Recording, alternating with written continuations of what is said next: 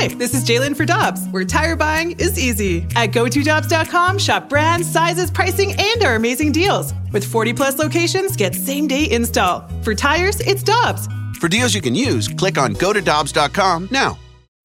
When you need mealtime inspiration, it's worth shopping Kroger, where you'll find over 30,000 mouthwatering choices that excite your inner foodie. And no matter what tasty choice you make, you'll enjoy our everyday low prices, plus extra ways to save, like digital coupons worth over $600 each week. You can also save up to $1 off per gallon at the pump with fuel points. More savings and more inspiring flavors make shopping Kroger worth it every time. Kroger, fresh for everyone. Fuel restrictions apply.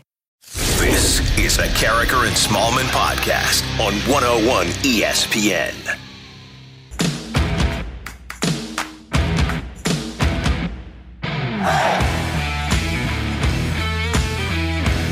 Good morning, everyone, and welcome to Karraker and Smallmon on 101 ESPN. It's 701. Your time check brought to you by Clarkson Jewelers, an officially licensed Rolex jeweler with Michelle Smallmon. I'm Randy Karraker, and it is kind of like having the Rams back because uh, our St. Louis team lost 18 to 3 last night. No, no offense and uh, defense that really didn't give you an awful lot of opportunities. Oh, come on, Randy. If it was a Rams game, the opposing score would have been much higher. Yeah, you're right. come on. 18 to 3, but the Cardinals fall under 521 and 22. And there are some alarming things about the Cardinals that really, if we look at the big scheme of things, and Michelle and I were talking about this before we came on the air, we shouldn't be surprised. But the fact of the matter is, right now, the Cardinals have a half game lead over Cincinnati in the division. They have a one game lead over Milwaukee in the division. And they are within day, by the end of today, the Cardinals could be in a position where they would not make the playoffs. Randy, our show Sunshine Lollipops. Sunshine what are you talking Lollipops. about alarming? What's alarming? That the Cardinals allowed 17 runs in the first five innings? Is that alarming? What's alarming? That Flaherty, in his, two of his last three starts, he's gone three innings or less? Is that alarming for you? Is it alarming for you that Yadier Molina went to get x rays on his hand? Alarming? It's baseball stuff. the state of the bullpen? Is that alarming for you? Well, yeah, that is. The inconsistent offense? Yeah, is that, alarming? That Come is on. not exactly a Sunshine Lollipops note, the, the bullpen. Uh, Yadi did get hit by a, uh, a swing last night in the game against Milwaukee. It was really an interesting chain of events that led to the benches clearing. Here we are in a pandemic, a global pandemic where nearly 200,000 people have died, and we've got a situation where baseball has these protocols in place. They say, okay, maintain composure, mm-hmm, don't get into mm-hmm. situations. Well, sometimes there are situations that make you lose your temper. And last night against the Brewers, Yadier Molina set up behind home plate, and the Cardinals inching towards losing 18 to 3. That's the worst part about it, is you're getting killed. There's really no killed. good reason for Yadier Molina to even be in the game. This is why they got into the late innings, and they only had one position player available from the bench. That was Matt Wieters. Why? Why do you have nine million pitchers and then ten position players? It makes no sense. But anyway, without Andrew Knizner available and with Matt Wieters as being your only bench player, here's what happened to Yadi. Now the benches have cleared as words were exchanged as we were showing the replay. Gotti don't play. Telling you.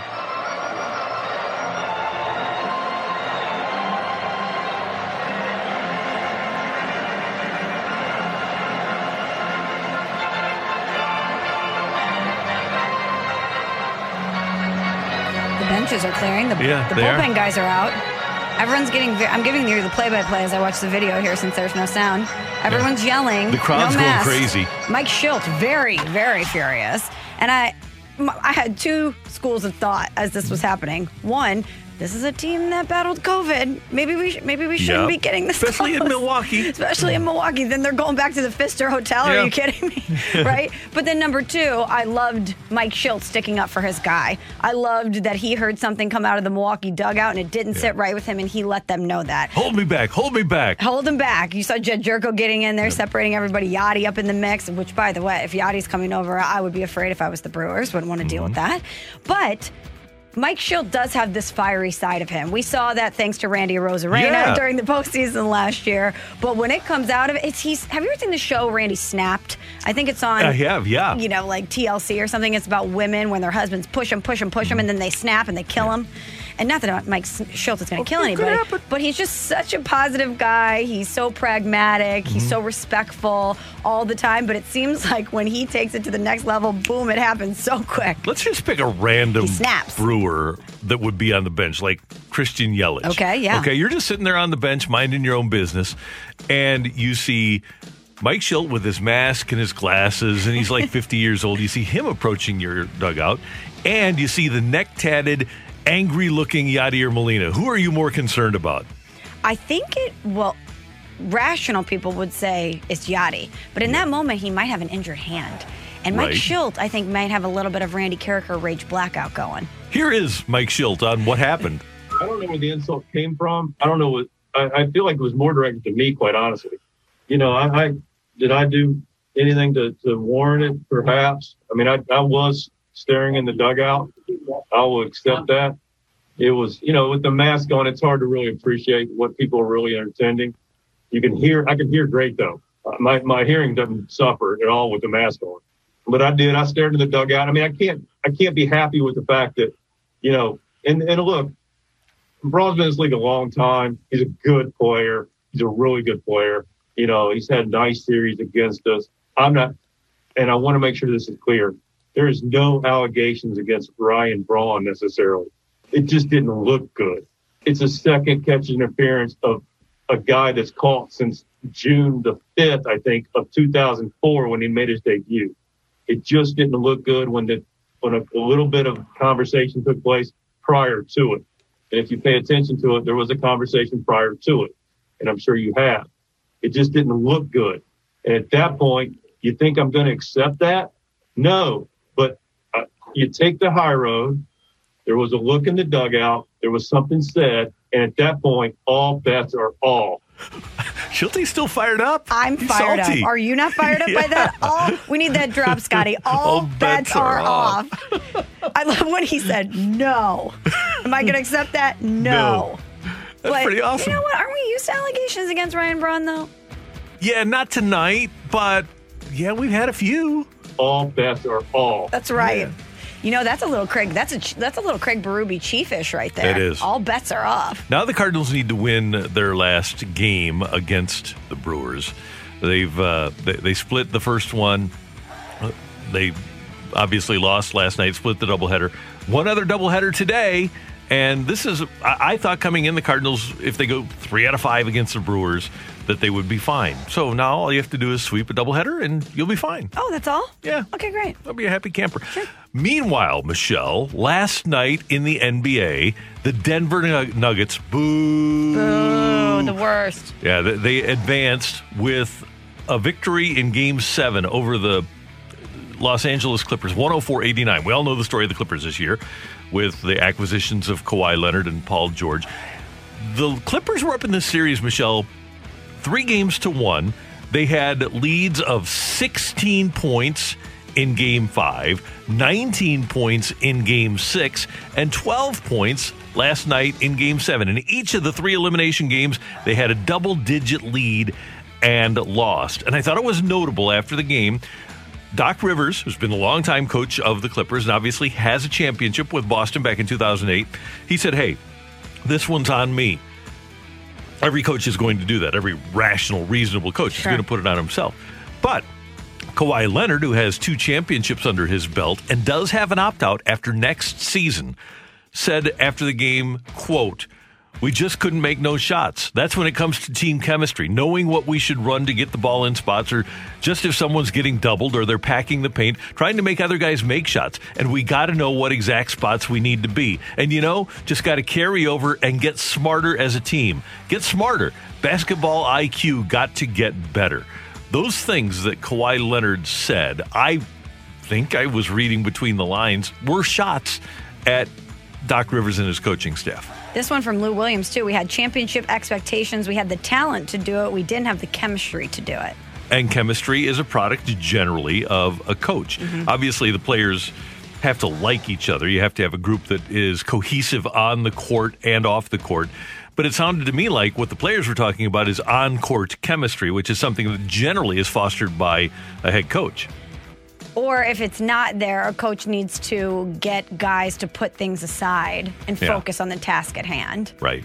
And by the way, at the end of the game, ESPN did show our favorite, Enos Kroenke, actually there in the bubble watching his team win game seven. You are a factory of sadness. Yeah, we wish.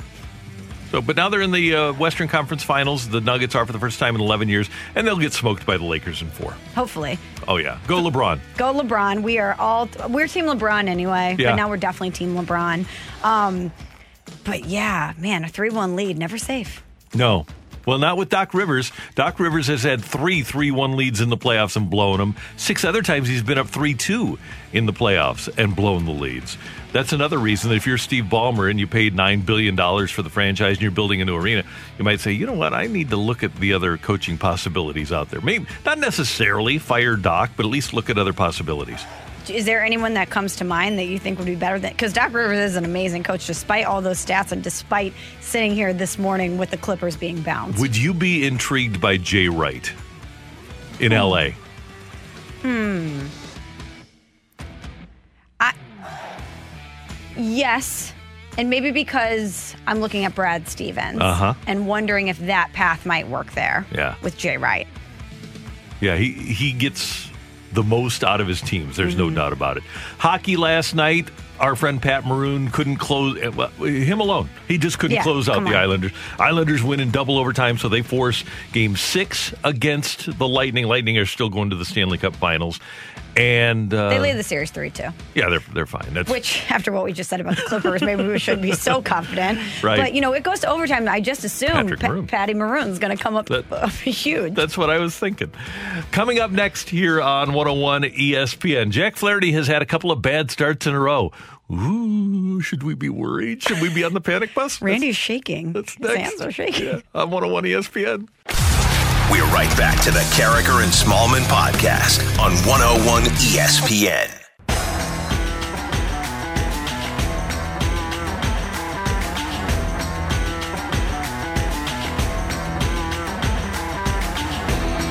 Karraker and Smallmon on 101 ESPN, and it was not a great night for Jack Flaherty last night in Milwaukee.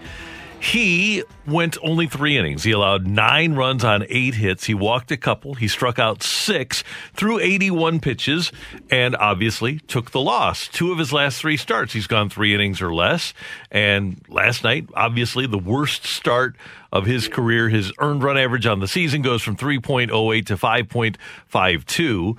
And the question becomes, and we want you to weigh in. You can use the mic drop feature with the 101 ESPN app. That's the Rhino Shield mic drop. Easy to use with when you download the 101 ESPN app, or you can text us 65780 to the Air Comfort Service text line. Is there concern about Jack Flaherty because of this three start period in which he has not pitched like he did last season when he had no .87 ERA in the second half of the year? I got to admit, that I am certainly a bigger picture looker than three starts or three appearances by a pitcher. And his stuff hasn't changed dramatically. So, Michelle, I am not really concerned about Flaherty, but it seems like Cardinal Nation, at least social media Cardinal Nation, appears to be bothered by these three starts. Well, if you look back to that start in Chicago, that Friday night start in Chicago, I believe it was the end of August, mid- middle August, end of August. I was worried about him then because he just didn't look like himself. I even wondered if he was injured at that time, but obviously he wasn't, and thank goodness for that. But he just seemed off. There seemed to be something off that night. Then he came back, looked a little sharper, but he's been on a pitch count. The Cardinals have been trying to protect him. So I was withholding judgment really on Jack Flaherty because I knew that he wasn't fully unleashed. And, you mm-hmm. know, if you're on a pitch count while the team's trying to protect you, you're trying to protect yourself. It might be something that you're thinking about. I don't really know how it affects you. But to see him yesterday, it certainly was not encouraging for fans. It wasn't encouraging for the Cardinals. And while I'm not concerned about him because I look at his career in totality, he's in a funk. Yeah, he this three game stretch certainly has not been what the Cardinals expect from Jack Flaherty. We always expect him to be great, but that's what, uh, as uh, Ron Washington so famously said, that's how baseball go. That happens to people, and it, it's interesting. If you look at Gerrit Cole, who signed the $324 million contract with the Yankees and leads the American League in home runs allowed he's in a funk. He's not pitching as well as he ever has. We've seen it with Clayton Kershaw. We saw it with Ron Guidry. We see it pretty much with every single pitcher. They're going to go through stretches. Age 24 season, this guy had a three game stretch where he threw 15 and a third, allowed 10 earned runs, and walked five in his age 24 season. He was terrible for a three start stretch. His name was Chris Carpenter. Oh, okay. So it happens. Uh, it happened to Gerrit Cole in his age 24 season. It happens to a lot of guys. It didn't happen to Greg Maddux, but a lot of really good pitchers go through this sort of a stretch. And I'm more inclined to look at uh, the second half of a normal season last year than this snapshot where you've had the COVID break and clearly they haven't let Jack do what he wants to do. Jack is, a guy, he's a horse. He wants to go out there right. and be the man.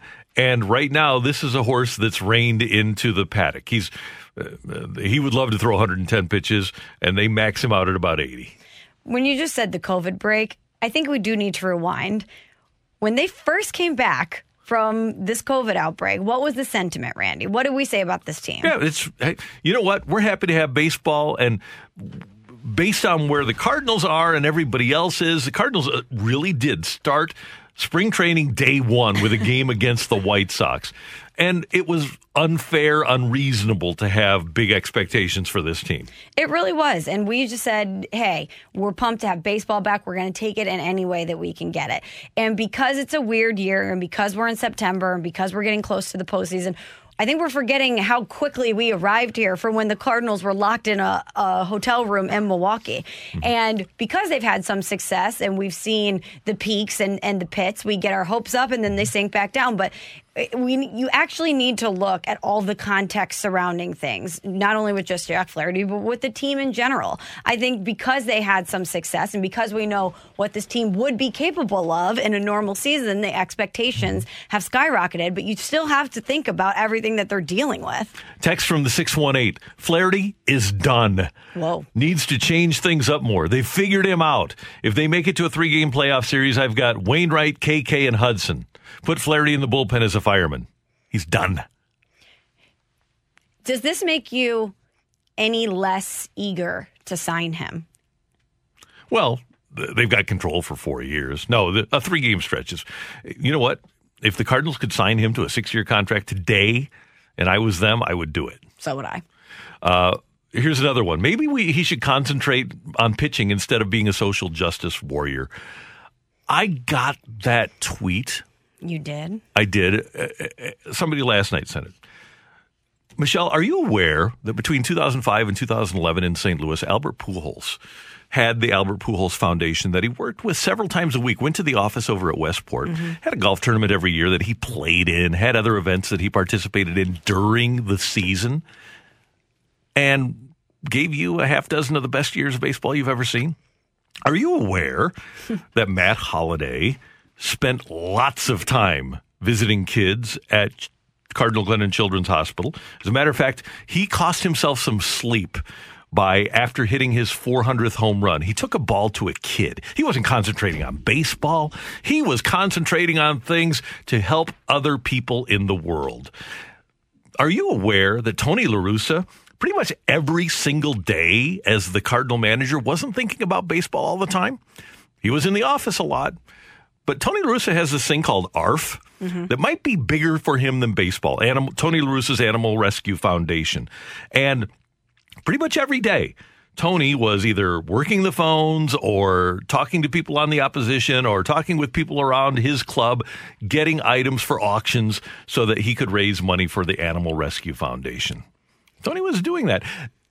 I, yesterday, Michelle, did not concentrate on this show.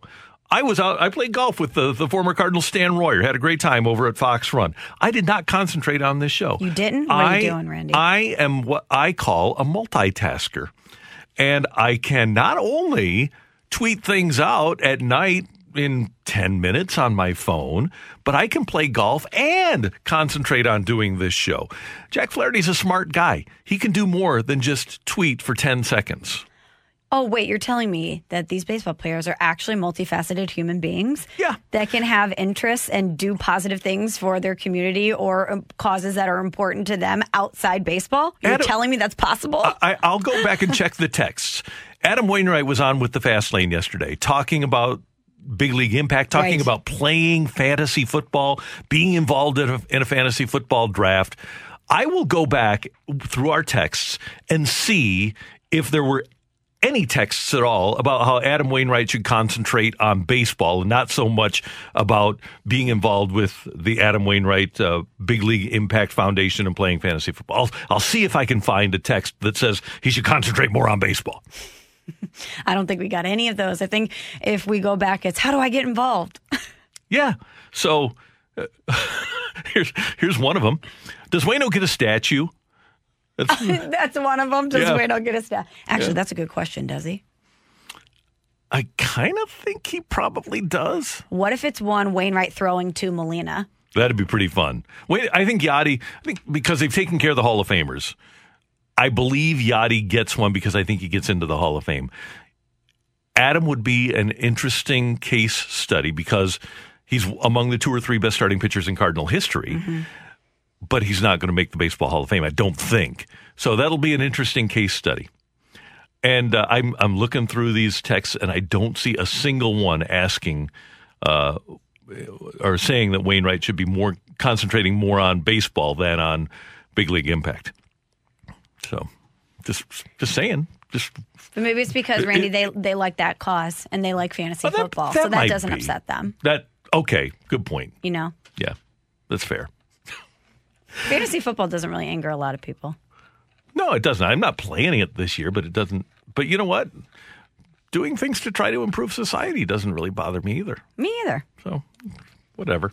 But Adam Wainwright ha- is having a phenomenal year. He is. It, he is certainly not affected by doing things other than just concentrating on his next start. And I don't want to assume that that because Jack Flaherty is a multifaceted person that it's affecting him out on the mound. I don't think so. I think that he's capable. You know what? He cared as much about social justice and doing things outside of baseball in the second half last year. He did. And he's a huge Laker fan. He he he pays attention to other sports. He's not waking up in the morning think he's not waking up this morning thinking, "Oh man, what about my next start?" I don't think. I think he's capable. I think he's got a, a mind where he can compartmentalize and place different things in his brain in different spots. That's Michelle. I'm Randy, and this is 101 ESPN. Next up, the Major League Baseball front office has put their bubble plan into place, and we're going to tell you where the Cardinals are going to wind up if they make the playoffs. Next on 101 ESPN. We're right back to the Karraker and Smallmon podcast on 101 ESPN.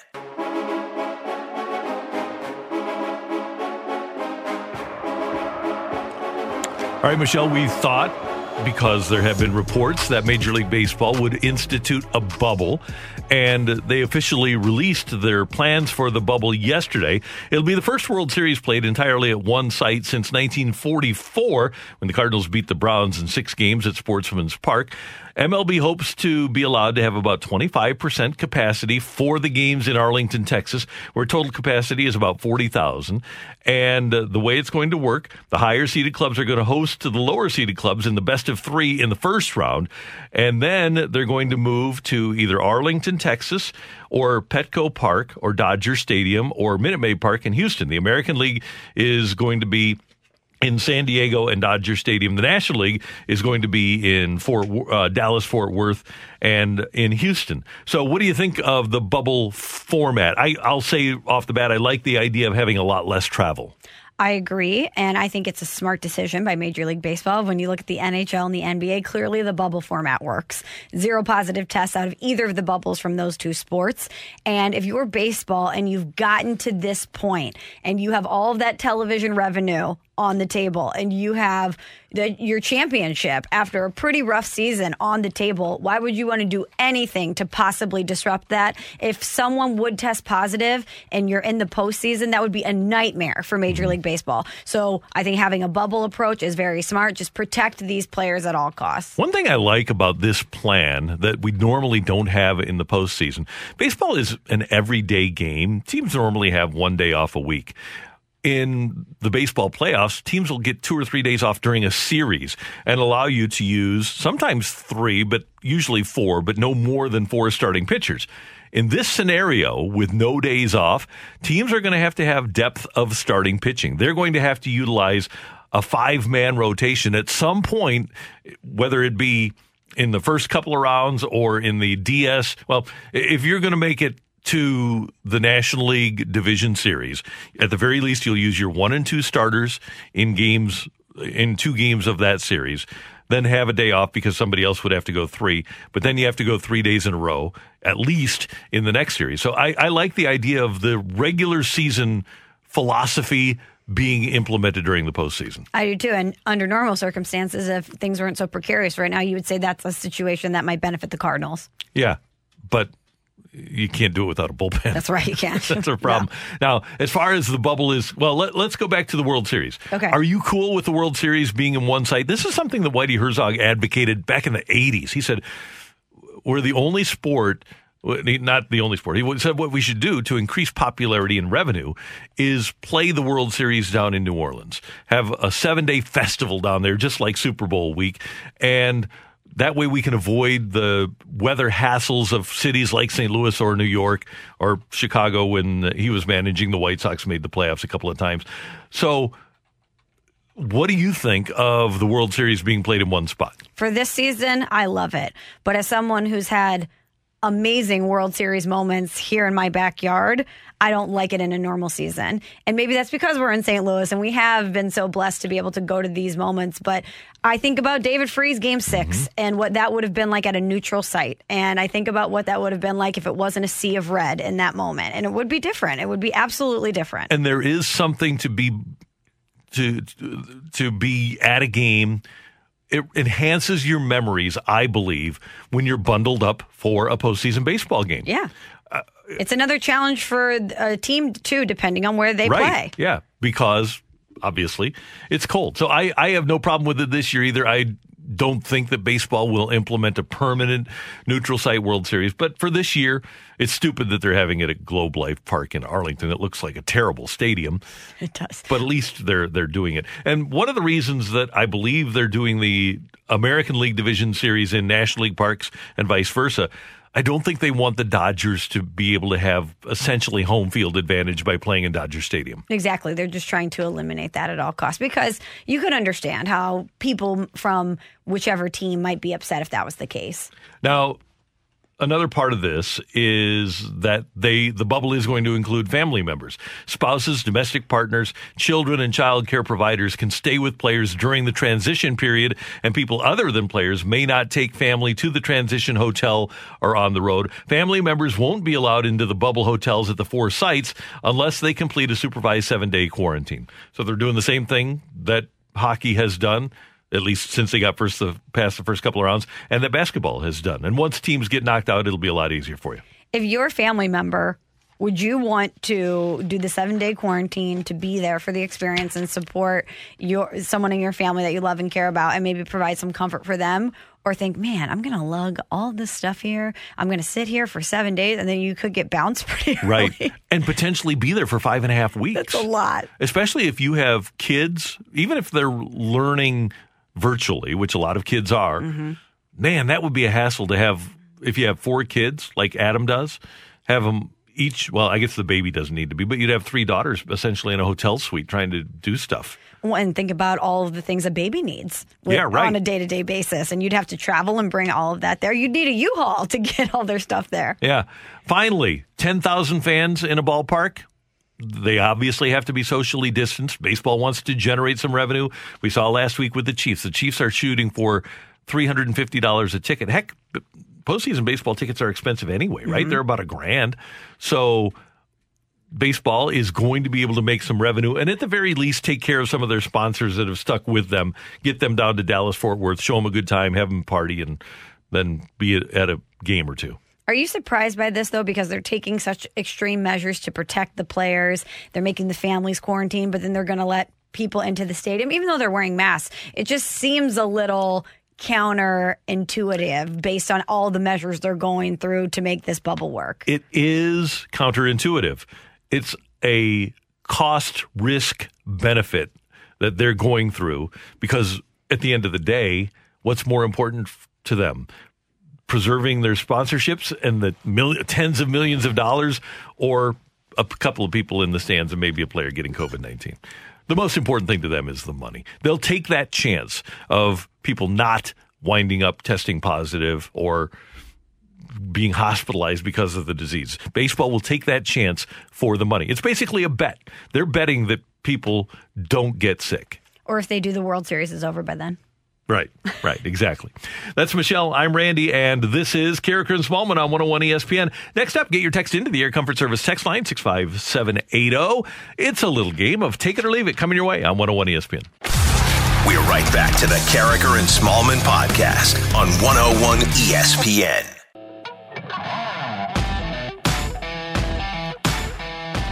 We want your text to the Air Comfort Service text line 65780. It's time for Take It or Leave It on 101 ESPN. That's Michelle. I'm Randy. And Michelle, I'll get things started. Okay. A few years ago, when the Rams were still in St. Louis, the NFL came to an agreement with Enos Kroenke in which he agreed to cede control of and give up ownership of the Denver Nuggets and the Colorado Avalanche because owning those teams violated the NFL's cross ownership rules. You couldn't own teams in separate markets. So, for example, he couldn't own a team in St. Louis or Los Angeles for that matter, and couldn't own teams in Denver. Last night, owner Stan Kroenke watched game seven of the NBA conference semifinals for his Denver Nuggets with the little Chiron underneath that said uh, Stan Kroenke, owner Denver Nuggets. Uh, take it or leave it. Even though Roger Goodell says we are a league of rules, the league's rules don't apply to Enos. Oh, for sure, take it. 100% take it. That one was the first warning shot that we should have seen. Is he agreed to sell the franchise, give up control, and yet on the team's websites, his name as owner of those franchises never left. They couldn't care less about their rules as long as the guy had $13 billion and was willing to build him a stadium. I was just going to say, at that point, did they already know that he was going to finance the stadium and They that he did. was going to buy the land? So, of course, it wasn't a big deal for them. Yeah. So annoying. Oh, go Lakers. Yeah, right. go Lakers, go LeBron. All right, Randy, we talked at 7:15 about Jack Flaherty last 3 starts. Not ideal. Not ideal. You said you're not worried about Jack Flaherty, right? Take it or leave it. He has another bad outing and you will be on the panic bus. his next start, I, I'll take that he will have at some point another bad outing, and I will leave that he will be on the panic bus. There have been guys that have gotten off to good starts in their careers where you say, okay, this isn't really real. Like Kent Bottenfield when he won the 18 games for the Cardinals in uh, 1999. You could just see that wasn't real. But Flaherty's stuff is real. And so, no, I'm not worried about him being great. And I, I see the, the, some of the, uh, I don't know if they're amateur or not, but some of the, uh, the experts on the text line saying that he's tipping his pitches. Well, he's on Twitter all the time. Tell him. Let him know what you're seeing. Yeah. So uh, I- I'm not worried about the guy. He's going to be great. And you know, don't you think that maybe Yadi would identify that, or maybe Jimmy in the booth might with Dan? They might see something. I Mm-hmm. think that might happen. You know, somebody might say, "Hey, I'm I'm noticing something." Yeah. If the other team can find it, I'm sure that a member of the Cardinal staff might be able to see it too. I don't know if uh, I, I've told this story, but 2001, J.D. Drew hits a home run on a Randy Johnson 98 mile an hour fastball. Left handed J.D. Drew, who never hit left handers. And it was because Jim Edmonds recognized that Randy Johnson was tipping his pitches. And everybody, and the Cardinals just hammered Randy Johnson one night because they found out what he was doing wrong.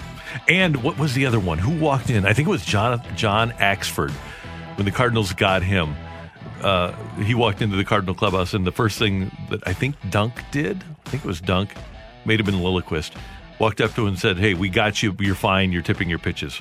And he was brilliant for them down the stretch. Wow. Yeah. Jim is Jimmy Edmonds, man. He is a Savant. He really is. He cracks the Da Vinci Code. He's like He Dan does. Brown. All right, Scotty, what do you got for us? From the 618, take it or leave it. Big Ten football, foot, or starting in Big. Uh, let's start over here. Whoa, whoa, yeah, whoa. that's a all right, yeah, that was a stumble. Yeah. so uh, 618, take it or leave it. The Big Ten plays football starting in mid October. Take it. Take it. Michelle, uh, take it or leave it. An 8 and 0 Ohio State team is in the final four. I'll take that. I will too. And even though the other teams are going to play, SEC plays nine, right? Uh, They, they play their division plus two others. So 8 0, 9 0, big deal. So, yeah, that's fine. It's just, it's 2020. Take it or leave it. If Ohio State goes 8 0, you want to see them in the playoff. Oh, I'll take that. And uh, one more. Take it or leave it. I guess we can't take that and say that Harbaugh finally beats Ohio State this year. Oh, no. I'm going to leave that. But let's do this one. Uh, take it or leave it. When the Big Ten schedule comes out, Ohio State and Michigan play. Take it. Okay, I'll take it too. This one from the 417, take it, take it or leave it. The Cardinals should call Dylan Carlson back up. I'll take that. Take it. Why not? Give him the reps. They're closing the the alternate site later this week. So he's not going to have anything to do, so you might as well call him up for the last week and a half of the season. What the heck? Just have him around. I have one more Michigan Ohio State. Okay. Take it or leave it. If Ohio State be- beats Michigan again this year, Harbaugh, not hot seat, pandemic excuse. Pandemic excuse. Yeah, I'll take it. The- Jim Harbaugh's biggest problem is that he couldn't beat one of the two best college football coaches of his era, and two in Urban Meyer. Mm-hmm. Urban Meyer won ninety percent of his games. Nobody beat Urban Meyer. He's outstanding. Yeah, so that's the biggest problem that Harbaugh ran into. Now, Can he beat Ryan Day, if he runs into the same problems with Ryan Day, once things are back to normal, then it's all bets are off. But still, I, I think you have to put it in perspective. Michigan, you are what you are. There's nothing wrong with going ten and two every year and going to a great bowl game. There's nothing wrong with that. If you're Michigan, that is not good enough. No, it's not. It is not. If, especially if your It- rival, well, the- your the- hated rival, is better than you. The loss is to Ohio State. But sometimes, and I know Dan Dierdorf is listening because he does every day, but sometimes, as you say, Michelle, you have to read the room and understand what you are. And the fact of the matter is, right now, Ohio State's just a better program. they are. You have to accept that. That's kind of like when Mizzou was in the same. Well, Mizzou's in, they, they've actually beaten Georgia, so that's not fair. But when Mizzou was playing Oklahoma every year, it's M- Mizzou, and this was when Mizzou was good. They still couldn't beat Oklahoma. But I think that the Mizzou Oklahoma comparison is a little different because this is Michigan football. This is a team that, regardless of who is playing, because of the laundry, because of the lineage, because of who they are, their place Yeah. in college football, they will always have those expectations, and rightfully so. But yes, you're you're 100% right. They'll have those expectations. The question is, are they fair? Because what coach are you going to bring in outside of Nick Saban that's going to beat Urban Meyer on a regular basis? That's a good question. But I would think if Harbaugh can't get it done versus Ryan Day, Michigan's going to start to panic and think we've got to make a change. Then here. it's a different animal. And LSU had the same problem with uh, Les Miles Yep. and Nick Saban. Right. And when they brought in Coach O, I was like, oh my gosh, what, what are we? doing? It's okay. Les Miles is still winning 10 games a year, but he couldn't beat Saban. Right. Went to Kansas, and now he can't beat Coastal Carolina. this one from the 636 Take it or leave it by week five. OBJ will be a Patriot. I'm going to leave that. I'm going to leave it too, but that would be fun. Yeah, would that be something? I do you think OBJ might be a little bit overrated? Yeah. I mean, it, it- when's the last time he was great? It's the curse of the poster. He has that Yeah. one amazing catch, and then everyone expects you to be that guy week in and week out. Yeah. I would I'm never surprised by who New England takes, but I would be surprised if the Browns and they've had a lot of interactions over the years, the Browns and the Patriots have. But I would be surprised if the Browns would move him to New England. This one comes from the 314. Take it or leave it. If you've been working from home for the last nine months, you need to retake the driver license test. Yeah, I think that's a good idea. I think Well- you should have to retake it every few years anyway. Yeah. especially once, and I'm getting there. Once you reach about 70, you should have to take it every year. Every year. Yep. I would I would be down with that. Yeah, I, I have no problem with it. That'd, that'd be 12 years for me. But I, I don't think I've taken a driver's test since I was 16. I haven't. So, yeah, we, that should be a necessity. Yeah. What do you think? Every two years, every five years? I think every five years is fair. I think cognitively, we probably lose a little bit as we get to our 50s and 60s. And some people just get dumber. And I worry about technology in cars. Right. I do too. Holy cow. yeah. So yeah, if you uh, you need to take that test with the with the thought of maybe not getting it, like the fear of not passing the test might make you be a sh- uh, a more aware driver. That's the thing. Uh, That's a great way to put it because I believe that I my car drives, I don't drive it.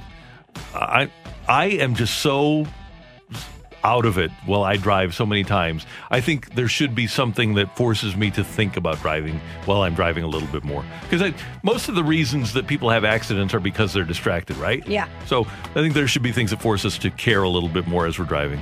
So whenever I get in my car, I plug in my phone, I put it in the the cup holder. Good idea. 10 and 2, go go home, right? I this is a game I play almost every day. When I get to a stoplight, I look around, every every single head is down. Yep.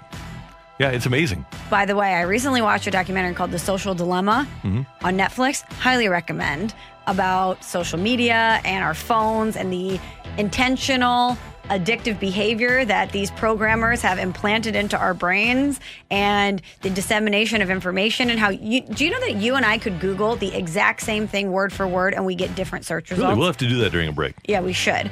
But anyway, it's made me very much want to stay away from my phone. But now I'm looking around and everyone, uh-huh. stoplight, looking down. I want to throw this thing out the window, Randy. I'm thinking about I, I and I haven't done it yet because kind of for work I have to have like the I'm going to go back to my BlackBerry at some point. Some point very soon I'm going back to my BlackBerry flip phone which has texting ability, but I can't it's an old one. It's like 8 years old and they don't make Blackberries anymore. I still have it, but I don't want to have social media on my phone. If I didn't have, the, I've said this before. If I didn't have this job, I would delete social media. It does not really serve me in any way. Randy, it's a great idea because if you uh, have a BlackBerry, you probably aren't getting like group text or something. It's the easiest out for anything. Oh, sorry, didn't see it. Yeah. Well, it, it, it's it's got texting ability, but and, and there are things like I've got a thing from State Farm, like a safe driver discount, which I'm probably doing really bad on, by the way. But that's part of my phone, the Schnucks Rewards app. I have to have that. Okay, because yeah, this is a fun exercise. What app could you not live without Right. if you went to a uh, flip phone? My, my Weber iGrill, I use that all the time. That's really important to me. Uh, Fox Sports Go is really important to me. Walgreens, I on a regular basis, I have to pick up prescriptions and I get them through the Walgreens app. There's just tons of apps that you really can't live without. you know, for me, it would be the 101 ESPN app. That's a very how, important one. How am I going to stream the other shows while I'm working out if I don't have the app on my phone? you can download that free. It's free. on your smartphone.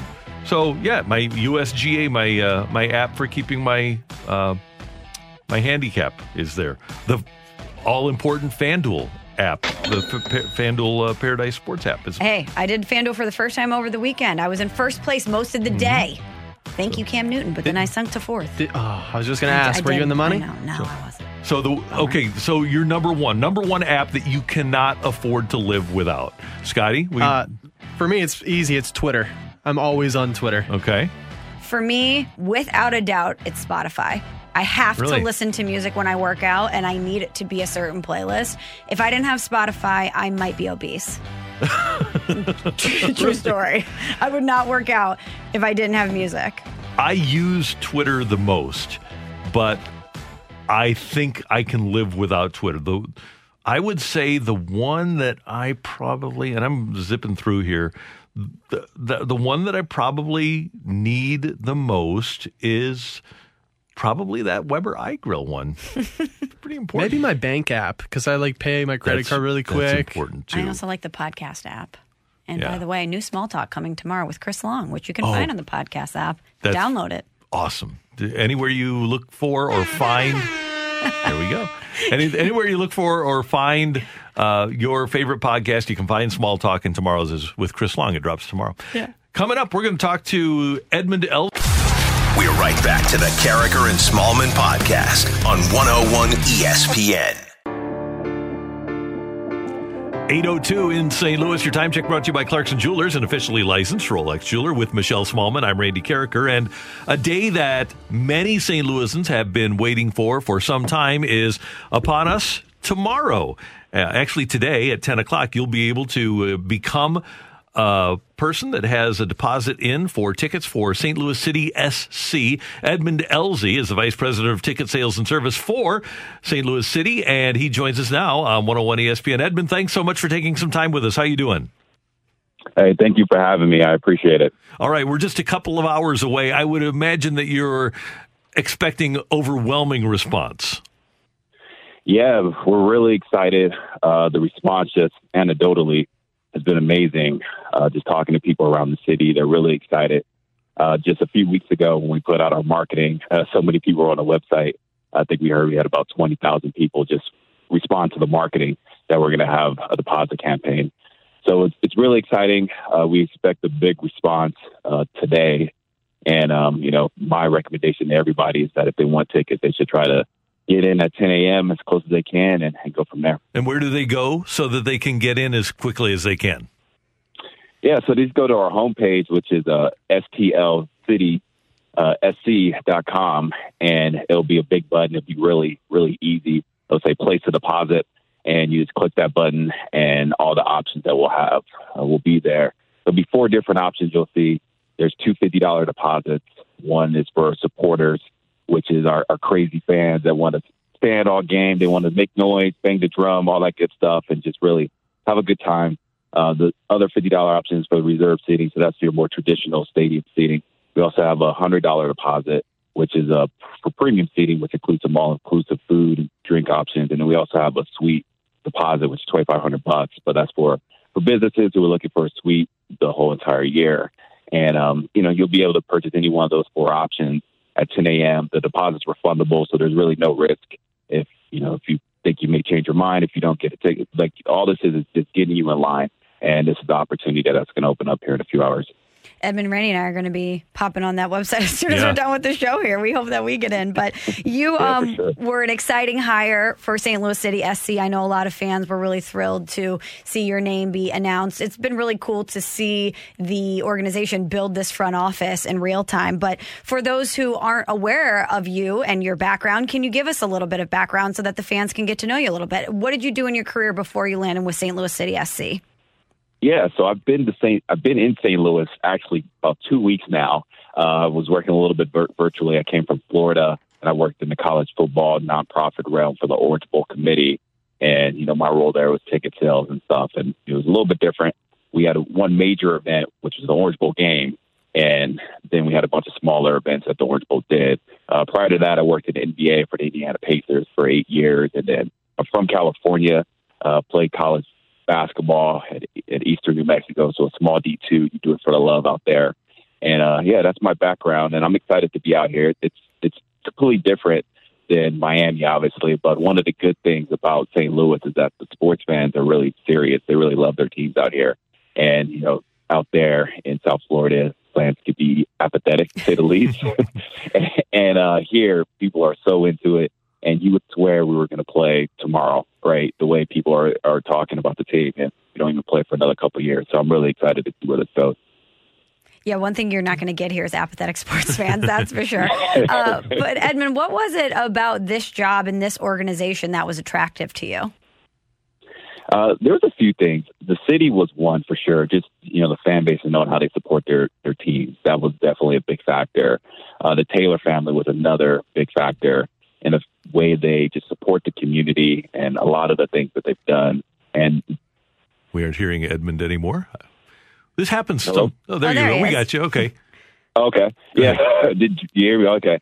Yeah. So the, the Taylor family it was another factor where you know the way they support the community and just how how they uh, have invested and why they're doing why they're supporting this team uh, was just really the big factor. I love the culture. I love you know Dennis Moore, who's uh, you know my supervisor. He's been fantastic, and just we have a good group of people. So that, that that's why I made the move out here.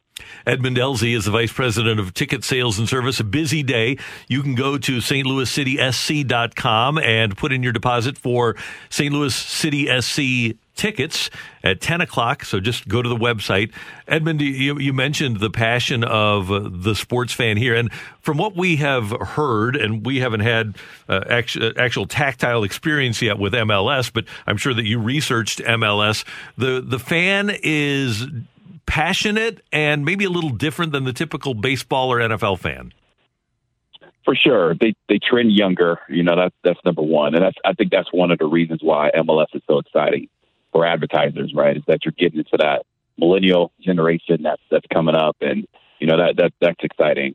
And you know, just just the game is is just different, right? Um, if you think about baseball or, or NFL being slower, you know, MLS is it's exciting, right? It, it's uh, you know, it, it it's fast paced. It's it's you know, and it's it's soccer. Soccer has grown so much over the years.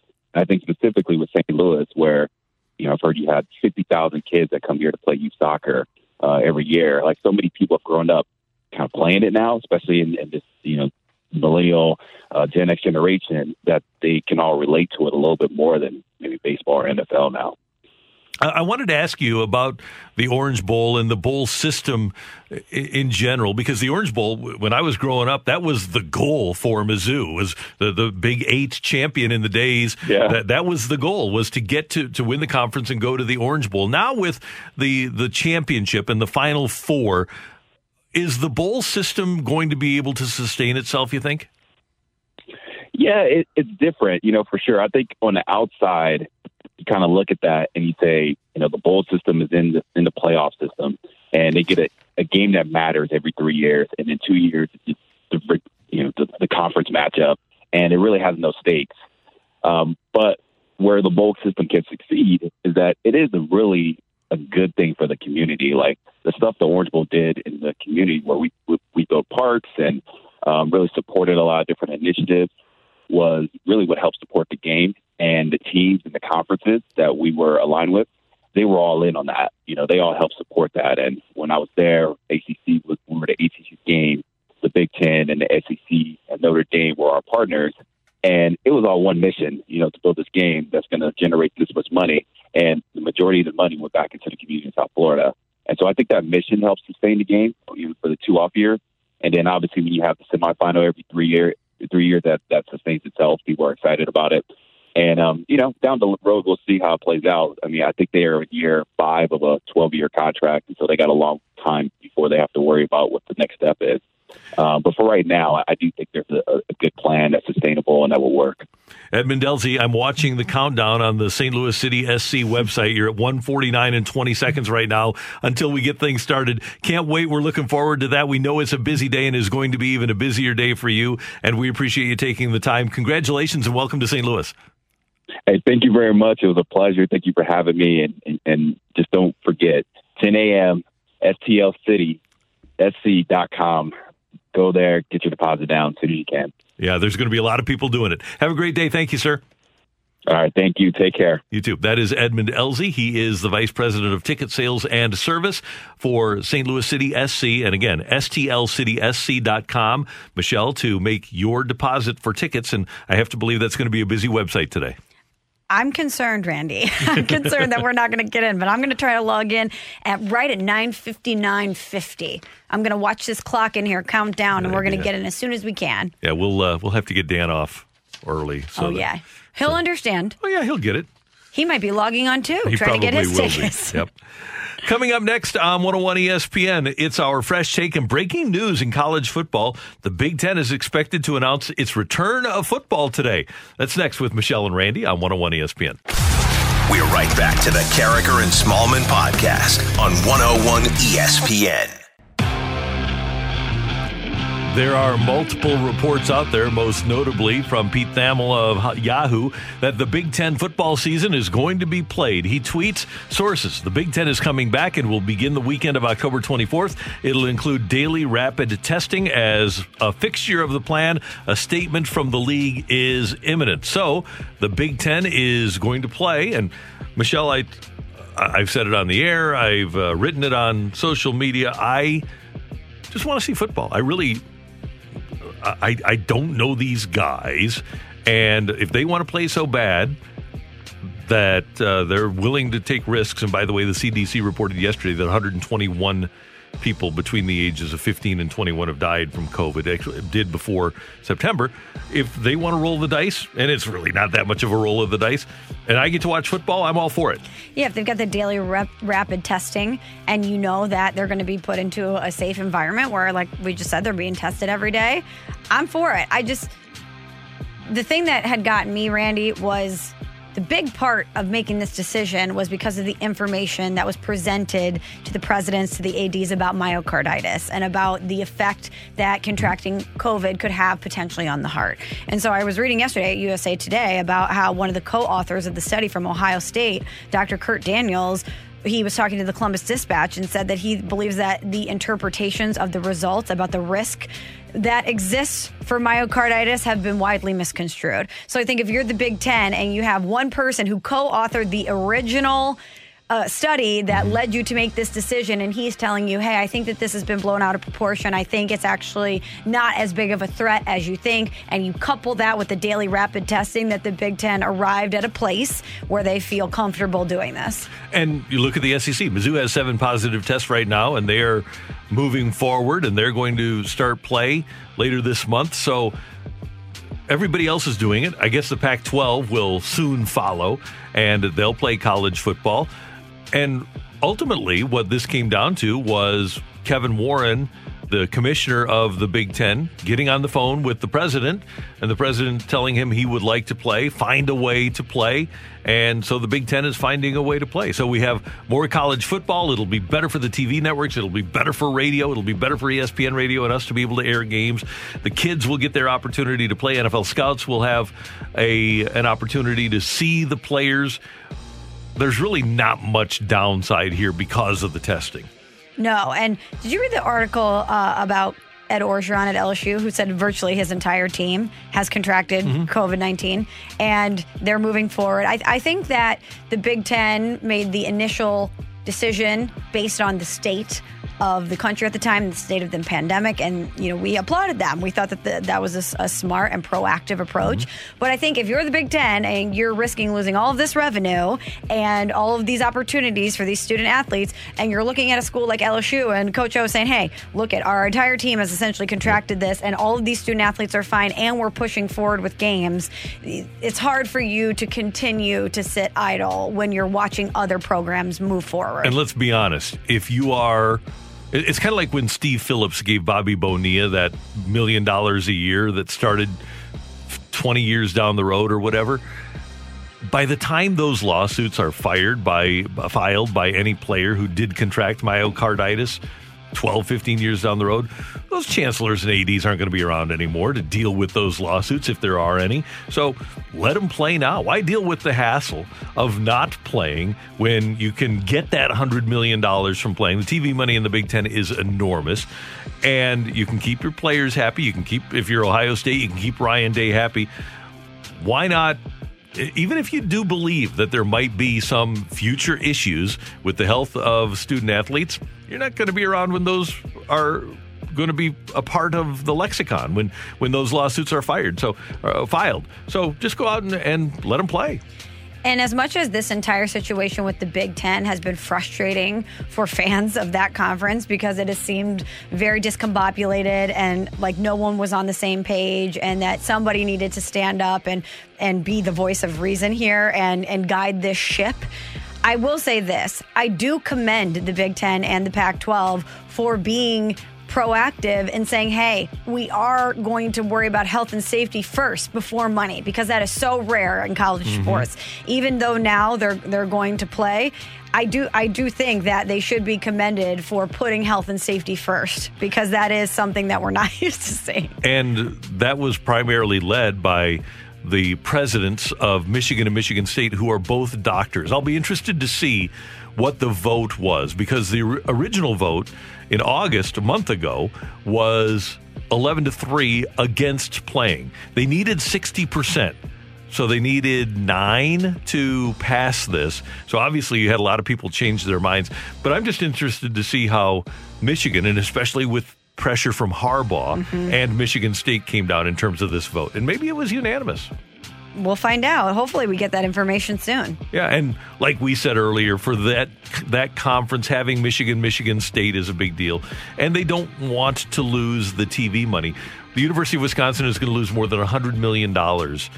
They were by not playing. Now they'll be able to recoup a large portion of that. Plus, they're likely to get their Final Four money, which is enormous. That's like seven million dollars that is split among every member of the conference. If you don't play and you don't have a team in the Final Four, that seven million dollars, which is five hundred thousand dollars a program, just goes out the window. But think about that $100 million for one season that you could potentially lose. Yeah, and that's pretty much every school in the conference. That's I don't think Northwestern is at hundred million dollars for their football program, but the likes of Iowa, Wisconsin, Ohio State, Michigan, Michigan State, Penn State, those are all in that hundred million dollars or more area. So from that perspective, even if you're an academic and you're looking at that and you say that hundred million dollars is a lot of the money that provides scholarships for my science program or my ma- ma- mathematics programs. Everybody on campus should want the football team to play. All bets are off. And especially the other athletic programs.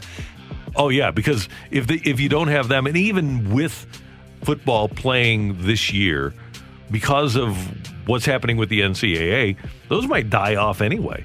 Those the non-revenue sports are going to be in real trouble, and we still don't know what's going to happen with basketball. I would imagine now that colleges are playing football. How can you say no to basketball? I think it was trending more towards basketball being a more controlled sport because Mm-hmm. of the the logistics, not as many people involved, ex- the the time of year, etc. And yeah, if you complete a, a college football season, or at least you get to a certain point when college basketball was going to start up, I don't see them shutting college basketball down. And the official announcement is now out. And uh, we can read just the beginning for you. The Big Ten Council of Presidents and Chancellors adopted significant medical protocols, including daily antigen testing, enhanced cardiac screening, and an enhanced data driven approach when making decisions about practice and competition. The COP dash or COP slash C voted unanimously to resume the football season starting the weekend of October 23rd and 24th. The decision was based on information presented by the Big Ten Return to Competition Task Force, a working group that was established by the COP slash C and Commissioner Kevin Warren to ensure a collaborative and transparent process. So it was a unanimous vote for the Big Ten to return to football. By the way, the next sentence is the Big Ten will require student athletes, coaches, trainers, and other individuals that are on the field for all practices and games to undergo daily testing. Daily testing. Wow. Well, it's official. October 23rd, 24th, Randy. We're about a month away. I'm liking it. We're going to have all the college football we can handle. So go Big Ten. Go Illini. ILL. INI. So, okay, this, this is good. I, I want to see a schedule now. Yeah. I wonder when that will be released. Uh, here's what we found on the web, according to my phone. They just popped that up. Yeah. I, I, I, Siri? apparently, I, I apparently was talking to Google. Okay. You can go, hey, Google on your phone. Yeah. Want Wow. to see it? It's always listening. Hey, Google, what's the Big Ten schedule? The Illinois versus Indiana game scheduled for Saturday has been postponed. The Ohio State versus Purdue game has been postponed. the Rutgers versus Maryland game has been postponed. Not anymore, Google. Oh, thanks, Google. I was really locked into Rutgers, Maryland. Next up. But you know what? Shouts to Google for going with Illinois first. Yeah, they know, pretty strong. They know your I like demo. that. Maybe that's maybe she responded to us saying ILL. I don't know. Oh, that's right. Isn't it weird that Google's listening all the time? Watch All the the social time. dilemma, Randy. It's going to mess with your brain, I'm telling you. Next up, we have the fight for you on 101 ESPN. We're right back to the Karraker and Smallmon podcast on 101 ESPN. Welcome to the fight on Karraker and Smallmon. In the red corner, Average Joe Listener. And in the blue corner, the undisputed king of morning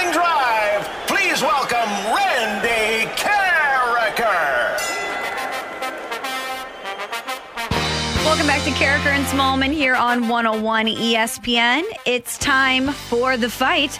Randy asked for some football questions today, and I'm perusing the fight. And Scott, you delivered. Couple of uh, football questions for him. You know, I'm just trying to give him what he wants, and then of course uh, give the fans what they want. They want more varieties.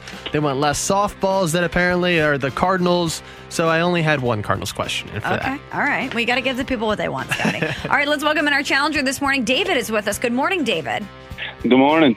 You ready to challenge Randy today in the fight?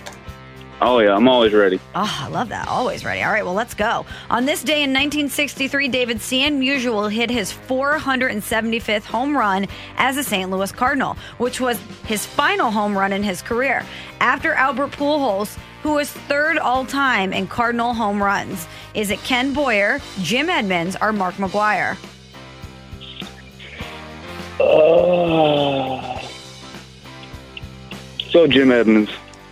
All right, question number two for you, David. Of course, the Browns are playing in Thursday night football. You can hear the game tomorrow. Pregame starts at 6:30 p.m. here on 101 ESPN. What school did Baker Mayfield play for prior to transferring to Oklahoma? Was it Texas Tech, Texas, or TCU? Uh, can you repeat those again? Yeah, is it Texas Tech, Texas, or TCU? I want to say Texas Tech. Is that your final answer, David? Yeah, we'll go with that. All right, question number three. Who started the season as the head coach for the St. Louis Rams in 2008? Scott Linehan, Steve Spagnuolo, or Jeff Fisher? Is that Spags here? Pretty sure that's Spags. Again, final answer, David. Yes. All right.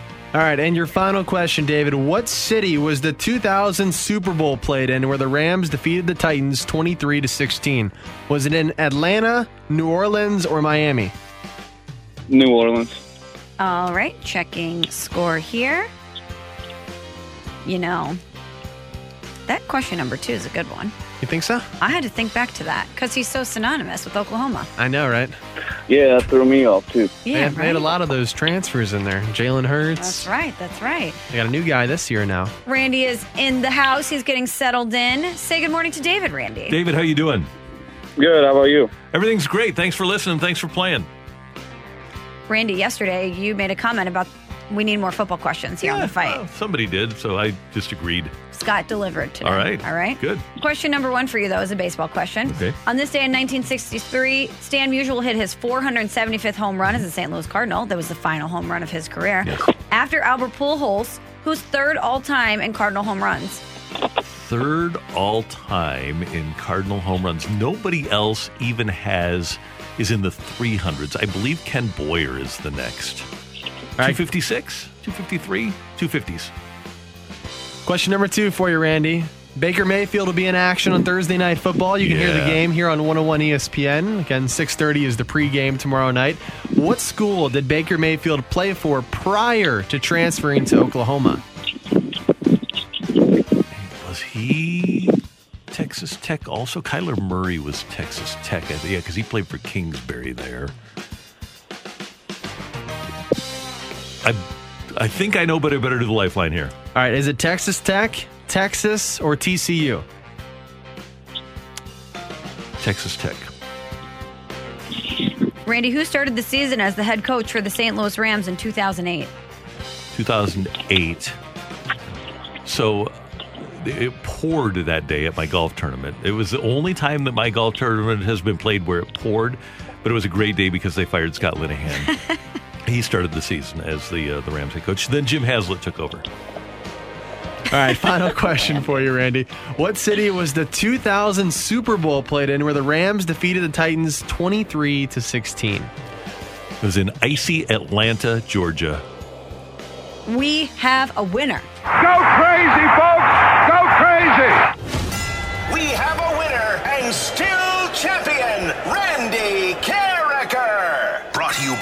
Dobbs Tire and Auto Centers, your best choice for quality tires and expert auto service. Dobbs. Good job, good effort, David. But Randy with the sweep, you heard Jack Buck, Jack Buck's voice there. Four to one is our final score. Let's give you the answers. Uh, after Albert Pujols and Stan Musial, Ken Boyer is third all time in Cardinal home runs. Randy, 255. Oh, I was I was in the neighborhood at least. One off. One off.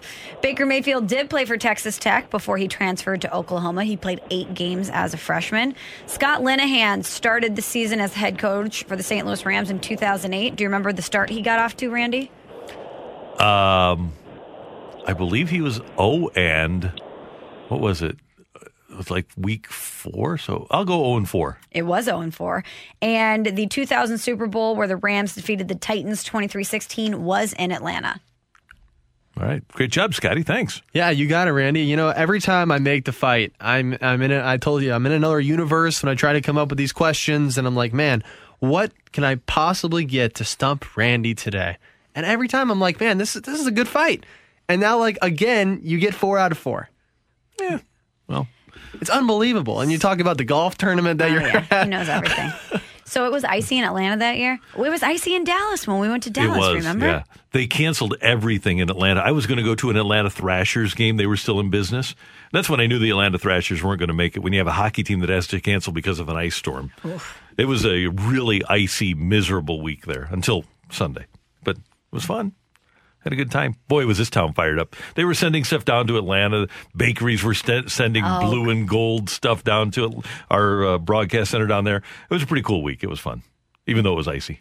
Yeah, that sounds awesome. I'm sure you had a blast. You know what I'm bummed that didn't make it is the ESPN Zone, the the restaurants. I liked the ESPN Zone restaurants. I never visited one. They had them. Heck, I, I went to a lot of them, and uh, the, that week I went. They had a lot of parties down at the one in Atlanta, so it was cool. But Chicago had one, New York, Washington D.C. I was that was a bunch of them. I'm great. imagining wall to wall TVs, nachos. Yeah, it was the works. great. Yeah, you know what channel they were on? ESPN. There you go. it's Karraker and Smallmon on 101 ESPN. Coming up, Alex Pietrangelo is headed towards free agency in about three weeks. Is there a number that the Blues are looking at to try to keep him around? That's next on 101 ESPN. We're right back to the Karraker and Smallmon podcast on 101 ESPN.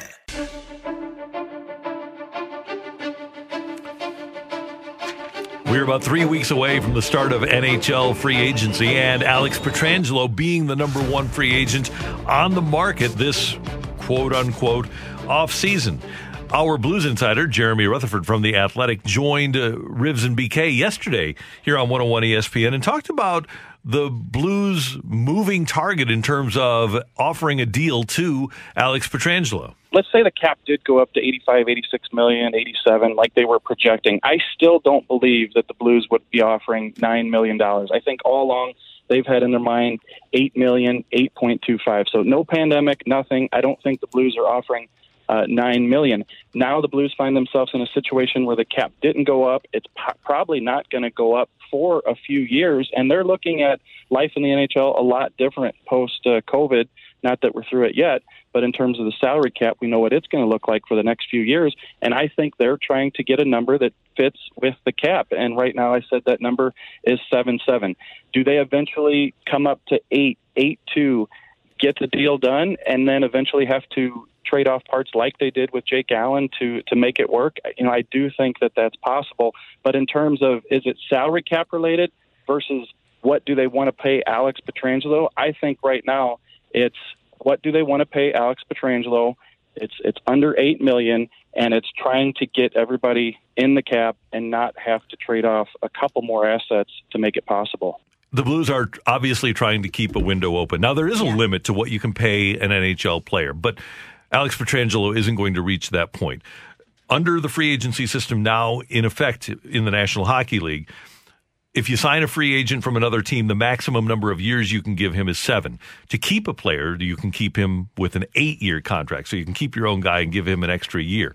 A player can take up a maximum of 20% of your cap. Alex Pietrangelo isn't going to hit that range. He's not going to get to $16 million a year with the cap being roughly 80 million, 81.5 million. So what we're talking about with Petro is a little less let's see, 10% would be 8.1 million. And that was before the cap was stopped from going up. So it was going to be a little less than 10%. Right now, the Blues' highest paid players are Ryan O'Reilly and Vladimir Tarasenko, both making seven and a half million. Blues, if 7.7 is the number, would be making Alex Pietrangelo the highest paid player in the history of their franchise. Mm-hmm. The question is, is somebody else willing to pay more? Now, the highest paid defenseman in the NHL, and I think everybody, including the Sharks, would agree that this contract was a mistake when the Sharks gave Erik Karlsson a deal that calls for an $11.5 million cap hit over the maximum eight years. Karlsson's won two Norris trophies. Drew Doughty, the number two highest paid defenseman, has won a Norris trophy. Roman Josi is number three right now at nine million plus. PK Subban has won a Norris. He's at $9 million. Oliver Ekman Larsson, perhaps the best under 30 defenseman in the league, is next. He's fifth at 8.25. Jacob Trouba, who was going to become a free agent of the Rangers at 8 million. And so if you're in that 7.7 to 8 million dollar range, you're talking about being between the 10th and 6th highest paid defenseman in the league. And if you're Alex Pietrangelo and you're looking at those numbers, they're all pretty relative and comparable.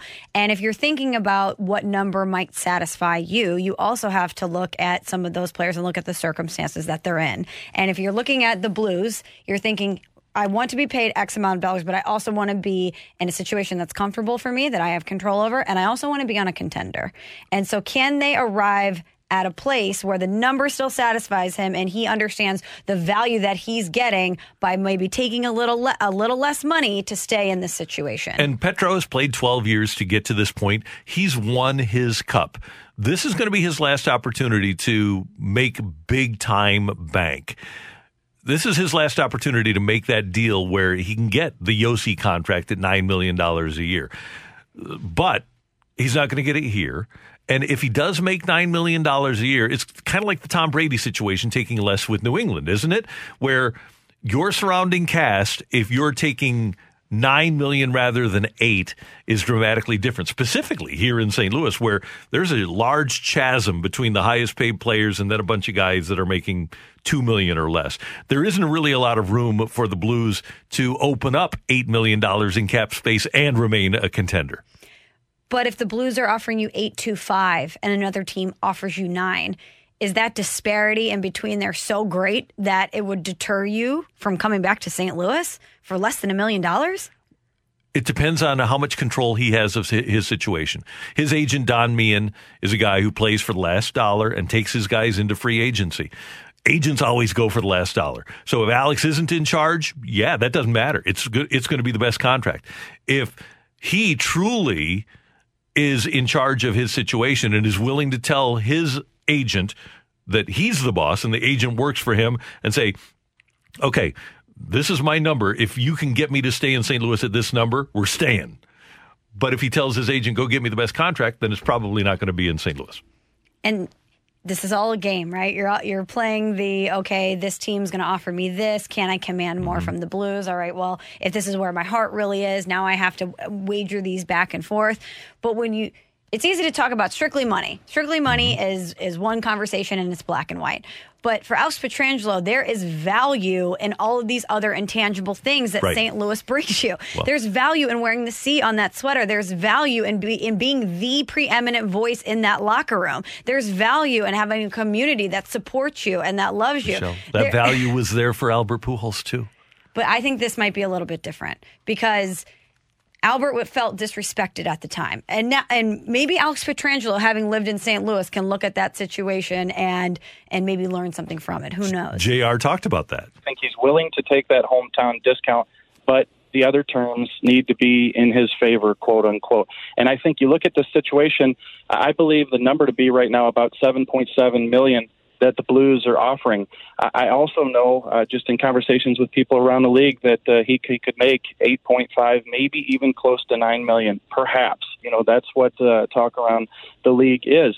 And so you're getting closer to that date where Alex Pietrangelo can smell a different opportunity. And, you know, you, you go back to what you said just a minute ago. Do you feel wanted? You know, perhaps it gets to a point where Alex Pietrangelo, even though the Blues have heavy interest in wanting to resign him, he doesn't feel wanted at that point. So I, I think it's a situation where, as we get closer to this October 9th date, uh, while an 11th hour offer still, that possibility still exists, I, I just think the percentages increase in terms of Alex Pietrangelo potentially moving on. And I can tell you this without hesitation that Doug Armstrong is never going to love one player so much that he keeps him and gives him a contract at the expense of the success of the team. Yeah, the name on the back is never going to be more important to him than the note on the front. No, it's not. So it's funny because players talk about how it's business, but then, and I'm not accusing Alex Pietrangelo of this because he, he understands, he gets it, that mm-hmm. it is business. But you have to keep it that way. Nobody's going to be warm and fuzzy towards you when it's business time. They'll be warm and fuzzy towards you when you're winning Stanley Cups and when you're under contract and you can be buddies. But you hired an agent, okay? You aren't doing it yourself. So because you have that agent, that throws the warm and fuzzy out the window. And the worst thing that happened to the greatest show on turf was that that franchise did what we as fans wanted. They became emotionally attached to Isaac and Torry and Marshall and Orlando when they were done playing. They couldn't play anymore. And Isaac goes to San Francisco and Torry goes to Jacksonville and Marshall has to retire and Orlando goes to the Bears for a year. None of those guys could play anymore. And the, they were under big long-term contracts and they they extended their ability to play by too long of a time. None of those guys went anywhere and did anything. The worst thing that you can do as a franchise in any sport is put yourself in a situation where you're signing guys beyond their expiration date. And if I'm the Blues, that's the exact pitch that I'm making to Petro. I'm going to say, hey, this is an uncomfortable situation. We feel gross about it. I know you don't like it either. But guess what? I have to make the best decision for this franchise to put you in the best position to win. You don't like my unemotional decision making? Well, this unemotional decision making that moved your best friend, David Backes, out of town allowed you to be the first guy to hoist the cup in franchise history. We have to come to a mutual agreement that's best for us as a collective. If Don Meehan and Newport Sports aren't part of the equation, then we can get warm and fuzzy. If Doug Armstrong and Alex Pietrangelo can get out and play Westwood Country Club for 18 and work out a contract on the course, they can get warm and fuzzy. As long as Don Meehan is involved, and by the way, Tom Stillman hires Doug Armstrong for the same thing. So may, maybe we should have Tom Stillman and Alex Pietrangelo out there. If we want to make it warm and fuzzy, have them out playing golf, working a deal. Otherwise, as long as it's me and an Armstrong, there aren't emotions involved. There is no warmth. There is no fuzziness. This is business. The problem with that too is the longer this goes on, the more vulnerable the athlete's ego is mm-hmm. because you are standing out there and you're having this team that you have an emotional connection to, maybe not giving you what you want, and you start thinking, okay, is it because they don't value me the way that mm-hmm. I, I need? Do they not respect what I have done for them? You have your agent in your ear talking about money. All the while, you're potentially being courted and hearing all of these great things about you from the outside, from different organizations saying, you are a Stanley Cup champion. You could change this franchise. And mm-hmm. guess what? We are going to reward you monetarily. We want to make you the highest paid person this offseason, et cetera, et cetera. It starts to get in your brain. So all of these Yep. other things that you think about before when you're in that locker room, when you're with your guys, when you're wearing that sweater, slowly start to dissipate. That's what happened with Albert, isn't it? Because he expected that Bill DeWitt Jr. was going to become warm and fuzzy. And by the way, But they did. They did. They offered him way more than the they thing. ever should have. Well, and I, I'll never forget the press conference that Mo had after Albert left. And he said, I was very uncomfortable with the offer that we made. That was an offer that was made by Bill DeWitt, who does, by the way, get emotionally involved. Even though he's never going to be warm and fuzzy, he's emotionally involved. That's why Yadi's going to end his career as a Cardinal, because Bill DeWitt is emotionally involved with his franchise. And his general manager, the guy he pays to be cool and calm and collected and at times cold, he didn't want to offer that contract because he's looking at a different picture. I couldn't believe they they offered him 10 years 200. Yeah, 210. 210. Yeah. I couldn't believe they offered him that. Yeah. So at the end of the day, and BK brought this up yesterday, if Pietrangelo wants 8.2, which would give him 700,000 more a year than the highest paid blue in history, Tarasenko and O'Reilly.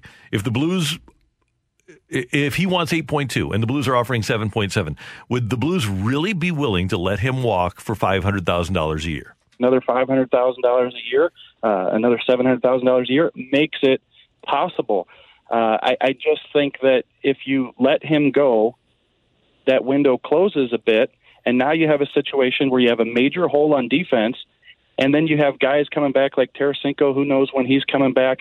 You know, then O'Reilly. Uh, these guys are a little bit past their prime in terms of their age, and so how long does that window stay open if you have to find somebody to replace Alex Pietrangelo in the next couple of years? And so to me, that's what it's about. But I believe that Doug Armstrong knows the importance of him, wants to get a deal done. He just wants to get it done at his terms. And I've said this before, Michelle, and I will say it again. If the Cardinals or Cardinals, if the Blues give him a contract, an eight year deal for let's make it eight point one million dollars, which would make him the sixth highest paid defenseman in the league. That would be a contract for roughly sixty-four point eight million dollars. If if he gets that eight-year contract, you aren't getting Colton Parayko back in two years. He's not coming back. Wow. He's gone. That's a tough decision to make. Yeah. So you do have Parayko, Pietrangelo, Faulk for the next two years, but after the 2022 23, no, 21 22 season, Parayko leaves as a free agent because there's no way you can fit him under your cap. None, no way. Quick reaction, Randy. Is Petra back with the Blues, yes no, or no? He's not. No. Even Detroit, and I can't imagine that he would go to Detroit because when you talk about winning, if he goes to Detroit, it really is all about money. The logical spot for him to go, if he's going to leave, would be the Panthers. I know that it's been written that Colorado will come after him. Colorado's not coming after him. That would be too much of an investment because they have Makar coming up on free agency. Too much of an investment for them to plug in Petro, in addition to Erik Johnson, who has no trade, no movement, and is making he's making about six million also, plus Makar. Colorado's not doing it, but there will be a team out there that will sign Alex Pietrangelo and give him, give him the deal. I'll bet you he gets Subban money. I'll bet you he gets the nine for seven years. Toronto. I don't know if they can trade one of their forwards. They would have to trade either Marner, Matthews, Tavares, or Nylander. And I don't think they can find a team to take one of those deals. With the cap the way it is, I don't think they can find a team to trade for one of those deals. So it'd be really tough. That would be one of those situations, if Toronto does it, where that's an emotional buy and they'll have no chance of ever winning. That's Michelle. I'm Randy, and this is Karraker and Smallmon on 101 ESPN. Next up is the Jack Flaherty panic bus getting warmed up. It's coming your way on 101 ESPN. 906 time check brought to you by Clarkson Jewelers, an officially licensed Rolex jeweler. Michelle, as we know here in St. Louis, there are some people in baseball that you have no problem dealing with, like a guy who would kick with his back to the screen like Johnny Cueto. You have no problem getting into a fight with him. You don't want to mess with Chris Carpenter, do you? Uh, I you don't. don't don't want to mess with the Tony La Russa team. Nope. We're quickly reaching the point where, and we know that you don't want to mess around with Yadier Molina. Are you okay messing around with Ryan Braun? Yes, no problem. One of the guys that uh, has that that kind of uh, I, I, won't say soft, but an amenable exterior is Mike Shildt, yeah, right? Super amenable. Yeah, Great word for great it. Great guy, nice, fun, uh, fun to talk to, but don't get him ticked off like the Milwaukee Brewers did last night. I don't know where the insult came from. I don't know what. I, I feel like it was more directed to me, quite honestly. You know, I, I did I do anything to, to warrant it? Perhaps. I mean, I, I was staring in the dugout. I will accept that. It was, you know, with the mask on, it's hard to really appreciate what people are really intending. You can hear, I can hear great though. Uh, my, my hearing doesn't suffer at all with the mask on. But I did. I stared in the dugout. I mean, I can't, I can't be happy with the fact that, you know, and, and look, Braun's been in this league a long time. He's a good player. He's a really good player. You know, he's had nice series against us. I'm not, and I want to make sure this is clear. There is no allegations against Ryan Braun necessarily. It just didn't look good.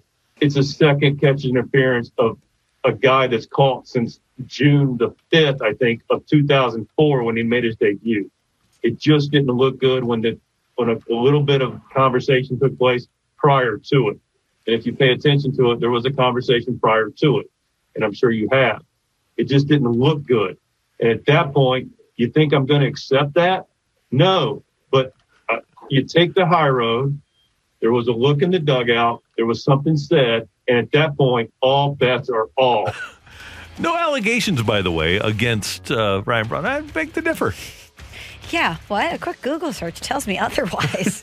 You know? But ha- that is my favorite bite of the entire season, Randy. Favorite bite of the entire season. I love sh- the way that it built, the way that it unfolded. You have Shildt being a little passive aggressive, saying, hey, my hearing's fine. I might have a mask on, but the hearing is fine. Yeah, I stared in the dugout a little bit, all right? He gives a nice little compliment to Ryan Braun, drops the allegations word in there, which we're going to definitely have Uh-huh. some fun with. He, of course, gives praise to Yadier Molina, guy who's been doing it since 2004. He makes sure to let everybody know where he stands in regards to Gotti. Will he accept it? No. You start to hear the anger rise, and then at the end, all bets are off, Randy. Yeah. All bets are off. You got to love the toughness of this guy, and I have to believe the teams are concerned. Now, as he tells us, was I wearing my mask? Yeah. Was was I staring? Yeah. It kind of reminded me of this. Any more of this? Point of parliamentary procedure. Don't screw around. They're serious this time. Take it easy. I'm in pre-law, man. Thought you pre-med. What's the difference? Ladies and gentlemen, I'll be brief. I don't think he's empty. The issue here is not whether we broke a few rules or took a few liberties with our female party guests. We did. But you can't hold a whole fraternity responsible for the behavior of a few sick, perverted individuals. For if you do, then shouldn't we blame the whole fraternity system? And if the whole fraternity system is guilty, then isn't this an indictment of our educational institutions in general? I put it to you, Greg. Isn't this an indictment of our entire American society? Well, you can do what you want to us, but we're not going to sit here and listen to you bad mouth the United States of America. Gentlemen!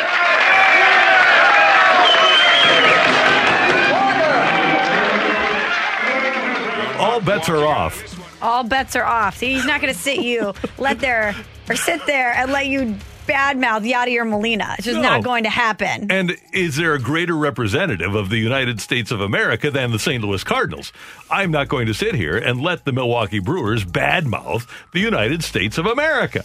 I mean, we're we're from the gateway to the to the West, Randy, the heartbeat of America. We of are. course, We're- we're the heartland. Heartland, definitely. But it's very rare that Mike Shildt shows that side of him, Great. that intensity when Yep. the heat gets turned up. And thanks to Randy Arozarena, we saw a hint of it last season in the postseason. But I absolutely love when we see that side of him. He gives me the Randy Karraker blackout vibes. I love it. Now, I don't give a f- who we play. We're going to f- him up. We're going to take it right to him the whole f- way. We're going to kick their f- ass. That's right. All bets are off. That's awesome. That's Great. so one of the my favorite things I ever did was when I had to uh, fire up the fast lane, Mike Schultz style last year. Remember that we had we- one take to do it, Yeah. one take before you went on air, and I had to not laugh the whole time. We have to do that. Okay, the other question that we have to answer is Are we concerned about Jack Flaherty, who did have a bad start last night? And he, he has, last year was so dominant, the second greatest second half in the history of the sport, right? You compare last year to this year, Michelle, you look at what the Cardinals look at, and this is the StatCast numbers. 2019 exit velocity against Flaherty for the year was 86.6. 86.6 this year, 86.4. Teams aren't hitting the ball as hard against him. Uh, last year's sweet spot percentage against him, 33.4, 31.4 this year. Teams aren't getting to the sweet spot as much. Uh, last year, his hard hit percentage against 30.3%. This year, 27.1%. So when you look at what other batters are doing against him, he's actually better from those numbers than he was last year. Last night was a bad start. There's no two ways about it. But the fact of the matter is, when you look deeper into what he's doing and what he's done in the midst of a pitch count, by the way, Right. he, he doesn't have a chance to work out of problems like he did last year in the second half. I'm not concerned because those numbers are telling me that his velocity, and by the way, his velocity is there. Uh, everything about what he's doing from a pitching standpoint is as good as it was last year. Randy, this one from the 314. Flarinati for Arenado right now, straight up. Do you do it? I can't do it. No, because I don't. Here's what I think is going to happen with Arenado. I think he is going to go to the Rockies and say, "Look, you aren't having me after 2021. I'm opting out, so get rid of me." And I don't think that the cost of Flaherty will be there. I don't think that the the package that Colorado can get back. If he's saying he's going to opt out after 2021, and I'm the Cardinals, I'm not going to give up Flaherty for him. I'll give up something for him to have him for the year, maybe have him sign an extension so he's here for the long term. But no, I'm not going to take that chance. Not straight up, not one for one.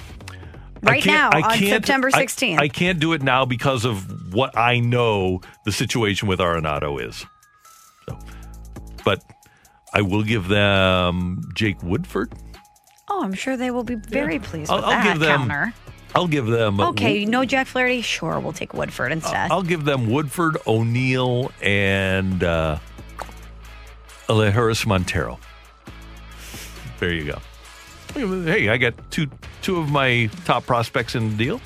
Jake Woodford has a chance to be a starting pitcher. Throws the kind of ball that the pitch is the way you need to pitch at Coors Field. Hey, take it or leave it, or have nothing after 2021. Tyler O'Neill might play there too. Yeah, that, yeah. In that ballpark. Yeah, I think strikeouts happen anywhere. Randy. Just saying. But true, but true. Next up, you're killing me, Smalls, on 101 ESPN. We're right back to the Karraker and Smallmon podcast on 101 ESPN.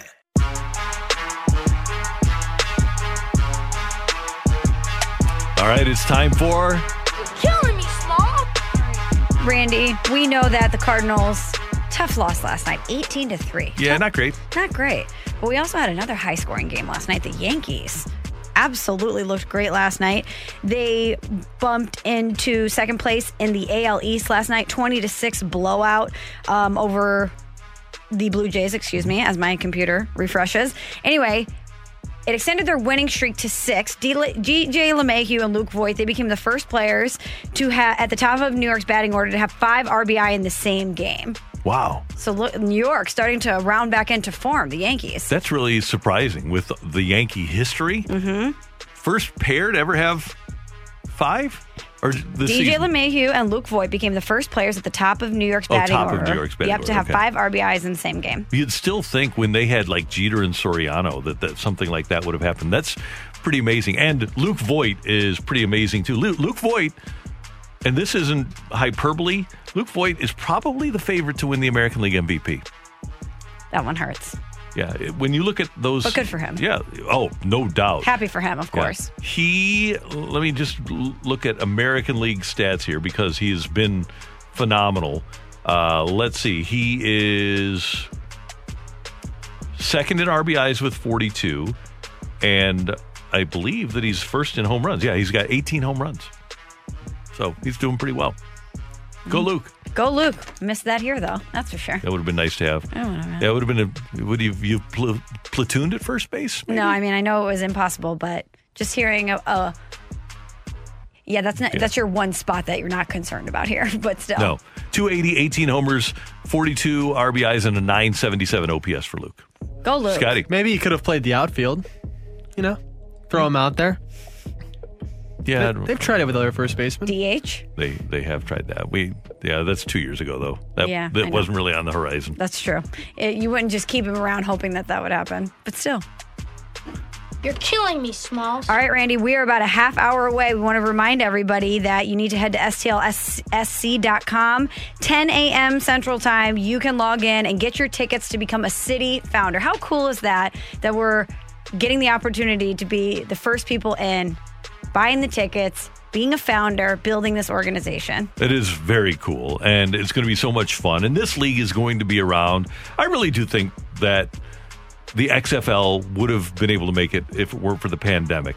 But it was so fun to get on the ground floor of mm-hmm. the Battlehawks, and this is another opportunity for the great St. Louis sports fans to get in on in on the ground floor.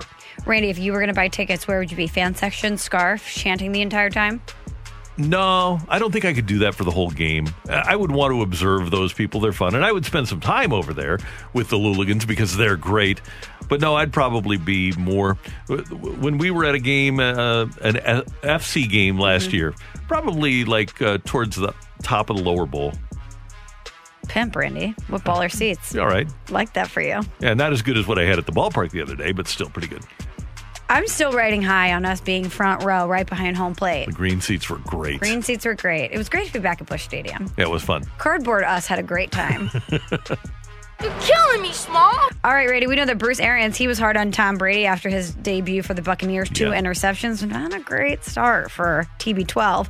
And Bruce Arians came out and said, "Hey, this was unusual. We expected more of him because this is not the Tom Brady that we've seen in practice." He kind of aired it out for Tom Brady. And Brett Favre had something to say about that. He said that Bruce Arians is barking up the wrong tree. He was on Sirius XM NFL radio yesterday, and he said this I think the last person you want to call out after the first game of the year is Tom Brady. Now, maybe they had a mutual truce going into the game, going into the season, saying, hey, I'm going to be hard on you. I want the guys to know that we're going to treat you the same, even though technically I'm not. So are you okay with it? If they have that truce, great. If not, I think you're barking up the wrong tree. Dissension could easily enter quickly. I would think so, especially when you look at how defensive Bruce Arians was of Jameis Winston last year when he became the first 30 30 guy in the history of the league. Maybe they did have an agreement. Or maybe this goes back to my philosophy about Brady going there because he saw the power that people like Manning and Peyton Manning and Aaron Rodgers have in terms of running the show and Brees of being able to control practice, control the offensive game plan, and maybe Arians wasn't completely on board with giving up that power, ceding that power to Brady, and maybe he's saying, okay, well, if you want the power, you got to produce. Or maybe Tom Brady is just the type of player that needs to be held accountable and called out like that. Or he could be a 43 year old quarterback who's thrown pick sixes in each of his last three games.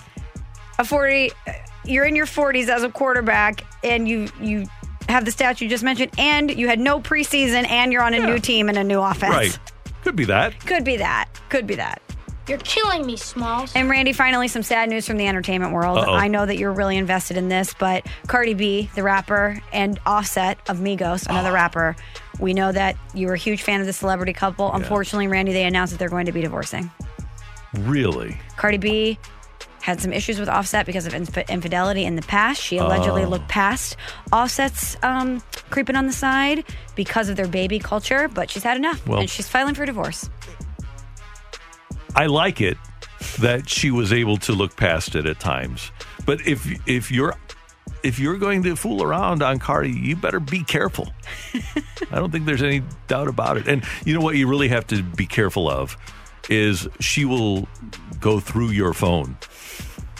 Right? There's there's no doubt about it. And hey, it's uh he's losing out on quite a money bag. I'm not here to talk about the past. Yeah. So it's it, don't be fooling around with other, th- those other girls. Please me. Do you think the divorce rate will be all about the money? All about the, the money. Yeah, and yeah, just delivering that money bag. I don't think there's any doubt about it. So here's the big question: Will she give back the ring? It's a big ring. I don't know. I might keep it if I'm her. Yeah. So, oh man, Bartier Cardi. That was the ring, right? Yes. yes, it was. Oh, you got. I got nothing else. It was pretty good, though. I'm very impressed. thank you. What was that, five or six? Yeah. There you go. Five or six Cardi B references in about three sentences from you. That was impressive. Uh, she's great. I love Cardi B. Do you? What's your favorite Cardi B song? I like it. Is it Like WAP? that. Is it WAP? WAP Randy? is a fun song. Yeah. Is it a fun song? yeah. But yeah, she's great. Thanks, Michelle. You got it, Randy. That's your Killing Me Smalls on 101 ESPN. Coming up, we're going to talk Cardinals with our friend, our Cardinal insider from The Athletic, Mark Saxon, who's next on 101 ESPN. We're right back to the Karraker and Smallmon podcast on 101 ESPN. Karraker and Smallmon on 101 ESPN. We go now to our Brown and Crouppen celebrity line and our friend, Cardinal insider from The Athletic, Mark Saxon, kind enough to join us. Good to talk to you, sir. How you doing? Doing really well. Um, last night was the kind of game uh, that would be easy to turn off, but it ended up having some interesting aspects to it. So I, I hope people stay tuned. I want to start with this and. Uh, Big Saxy, you know that we live in a reactionary society. We did get a text earlier, text earlier this morning that said that Jack Flaherty is done. Do you agree? Jack Flaherty is done. If Jack Flaherty is done, this team's in a lot of trouble. Um, no, I don't agree at all. I mean, I I watch a guy whose stuff is every bit as good as it's ever been. Um, it's not like he's, you know, last night he got hit around a little bit. I think, you know, I do think that his command is off, and I, you know, is that because of the 17 day shutdown? He's talked about, you know, not really being able to do it much, if anything, for a lot of that time.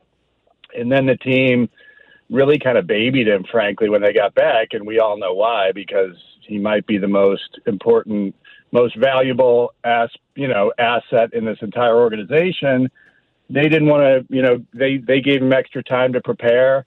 He just hasn't gotten in sync yet. Um, but I do think if he locks in, and this team has any prayer of going deep into the postseason, it would probably be behind Jack Flaherty. So uh, I, I wouldn't say he's done yet after one one you know career worst start. They all have those. Go back and look at Nolan Ryan and all the rest. They've all had those.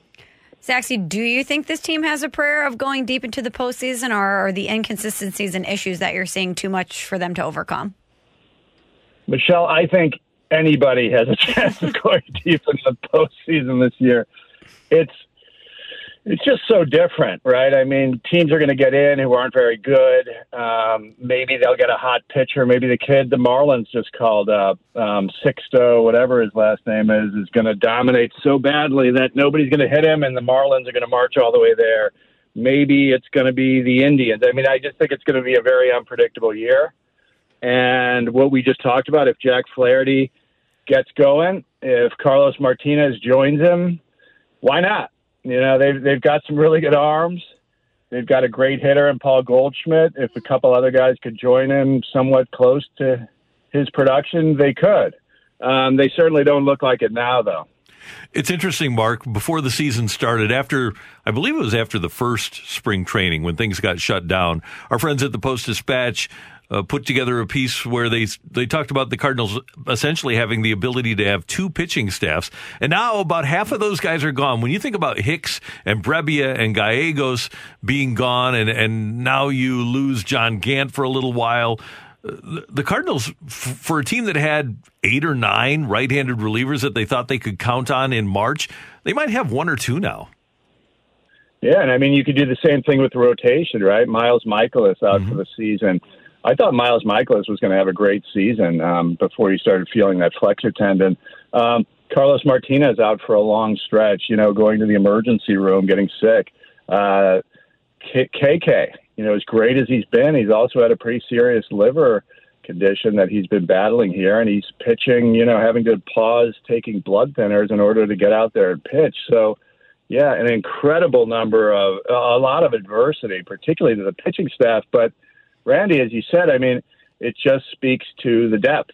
You know, you have a, a guy with the upside of a Johan Oviedo that you could put in there. And to your point on the bullpen, I think Alex Reyes, and I mentioned this yesterday, I think Alex Reyes is a crucial piece for this team.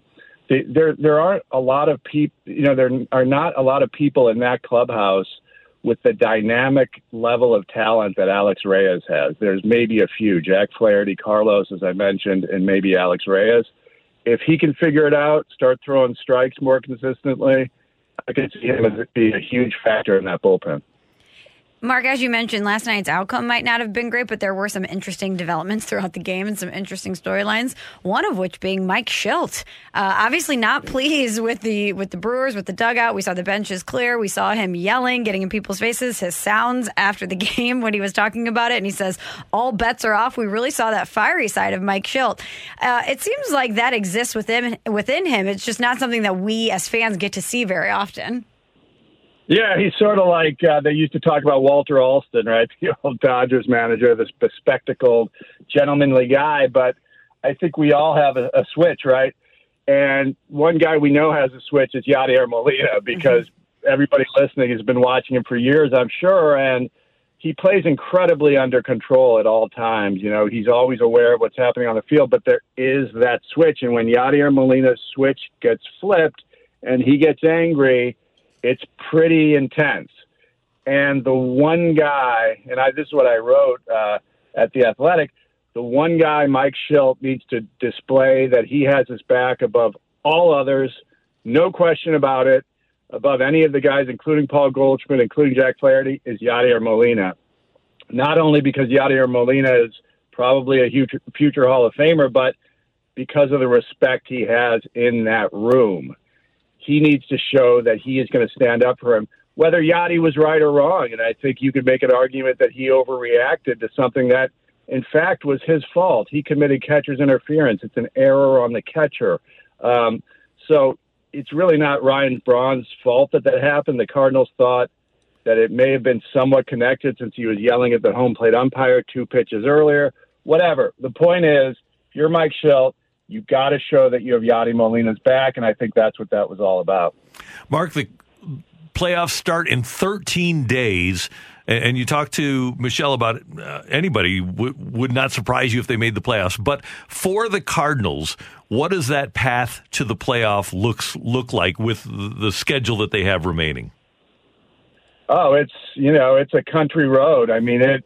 They don't play a team with a winning record the rest of the way. They, I think they need to beat up on the Royals and the and the Pirates. They need to particularly get going offensively against two pretty bad pitching staffs.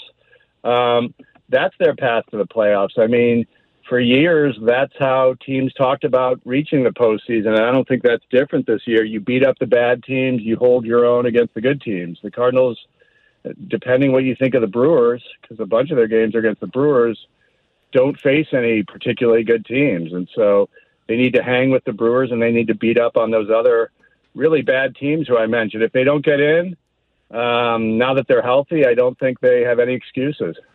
I, I, agree with that. Here's what my thought process was heading into these final 18, and that that counted the Cardinals playing 500 against the Brewers. I think if you go seven and one against Pittsburgh and Kansas City, you're in with no problem at all. And six and two probably would do it against those teams if you wind up playing five and five against the Brewers. Yeah, I'm not so sure they need to do that well. I mean, you know what they have a game and a half lead. It depends what Cincinnati does. They've never they've not gotten going offensively. Some other teams that are chasing. So, you know, it could you know that would certainly I think lock them into the playoffs. But with eight teams, I mean, there's going to be probably a team under 500 who makes it or right at 500. So. It's really not that hard this year. You know, the the, the bigger question is, are you a, a legitimate, you know, World Series contender? And you know, as we mentioned earlier, I think anybody could be. So, just sit back and enjoy it. It's it's not typical, but there's a lot of fun aspects to this stuff. Yeah, it's going to be quite a ride. Mark, always good to talk to you. Thank you very much. We appreciate it. We'll talk to you soon. All right, you guys take care of yourselves. You too. That's Mark Saxon from The Athletic on 101 ESPN. By the way, Michelle, with 13 days left in the season, the Dodgers have played 49 games. They have 11 left. The Cardinals have played 43 games. So they have 16 left 11 for the Dodgers and 16 for the Cardinals in the final 13 days of the season. Wow. Without a bullpen. Without a bullpen. Yeah, it's going to be tough. buckle up, Randy. Yeah, and at 21 and 22 now, the Cardinals percentage points behind the Giants, even though they're second in the division. And we mentioned earlier, they have a half game lead over the Reds, a one game lead over the Brewers the Giants have a better record, and the Phillies now have a better record than the Cardinals, let alone the Marlins, who are two over 500. Coming up next on Karraker and Smallmon, we're going to cross things over with the voice of the Cardinals, Dan McLaughlin. Scoops with Danny Mac coming your way on 101 ESPN. We've got Scoops with Danny Mac coming up in just a moment here on uh, 101 ESPN. And uh, Dan, as we said a lot of times back in the old football days, it wasn't pretty. We say that every Sunday, I think, when we were doing. We uh, yeah, wasn't pretty, Randy. That's how we would start our my report from whatever outpost from the NFL I was at, whether it was Green Bay or Denver or New Orleans and the Rams. Pretty much every NFL Sunday. Yeah, pretty much. And Dan would throw it to me and say, "Randy, it wasn't pretty. Wasn't pretty." And last night, it wasn't pretty. Every NFL Sunday, Thursday, Monday. Yeah, for a long time here. It was uh, it wasn't good last night. That was a kind of a football score too. It was. Are you concerned, like many fans are, about Sure. Jack Flaherty? Yeah, uh, you needed a good start out of Jack. He has not been the ace that uh, you wanted him to be this year. It, it's it's not been his year. It's been Adam Wainwright's year. He is the ace of the team, and it just seems like any time that uh, the Cardinals need to have that start uh, when the the proverbial back is against the wall, and when the the team needs to have a a big start, it just seems to fall on his day. And this is one of those days where they need to have somebody come through. And um, yes, it is a doubleheader, but they need to at least get a split and need you know need a win. And and he's old number fifty's got uh, one of those games today. Uncle Charlie, absolutely. Yeah. But you're not concerned about Flaherty from a physical or a stuff No. standpoint at all? No, he just wasn't good. Just baseball? I guess, but he wasn't good. he wasn't good at all. Yeah, t- uh, to me, that was just it's one of those days. And Well, he's had a lot of those this year. He hasn't been very good. But he's also been limited. Uh, I, I think he's been he hasn't been afforded the opportunity sometimes to work out. He hadn't been what he was last year, certainly. Well, I, I well here's is? one of the things though is that the Brewers have had his number too. Oh, now yeah. I, I gotta wonder early on. I've I've got to wonder if the Brewers have a tell on him. That's one of the things I do wonder about is is because his numbers have not been good against Milwaukee. So do they have a? did- Is he tipping against? Do they have something with him? Because he he's not been good against Milwaukee and. Yelich was very comfortable against him. Braun has got really good career numbers against him. He gave up back to back home runs against him. And I thought Jim Edmonds made a great point. He said, you know, he's not getting in on the right handers initially with his fastball. And he said his curveball is basically the same spot. His breaking ball is the same spot. And when it's in the same spot, they're going to hit it. And he wasn't good last night. And I, I do think that we have put Jack at such a high pedestal in terms of where he was at the second half of last season. Mm-hmm. We expect this greatness every single time out. He's still such a young guy. There's there's a learning curve there, and he you know he he's been okay at times this year. I don't think he's clearly been to the level that he was last year, but last night he wasn't good. No, and it's interesting because I was looking at the Statcast numbers, which are actually better this year than last year.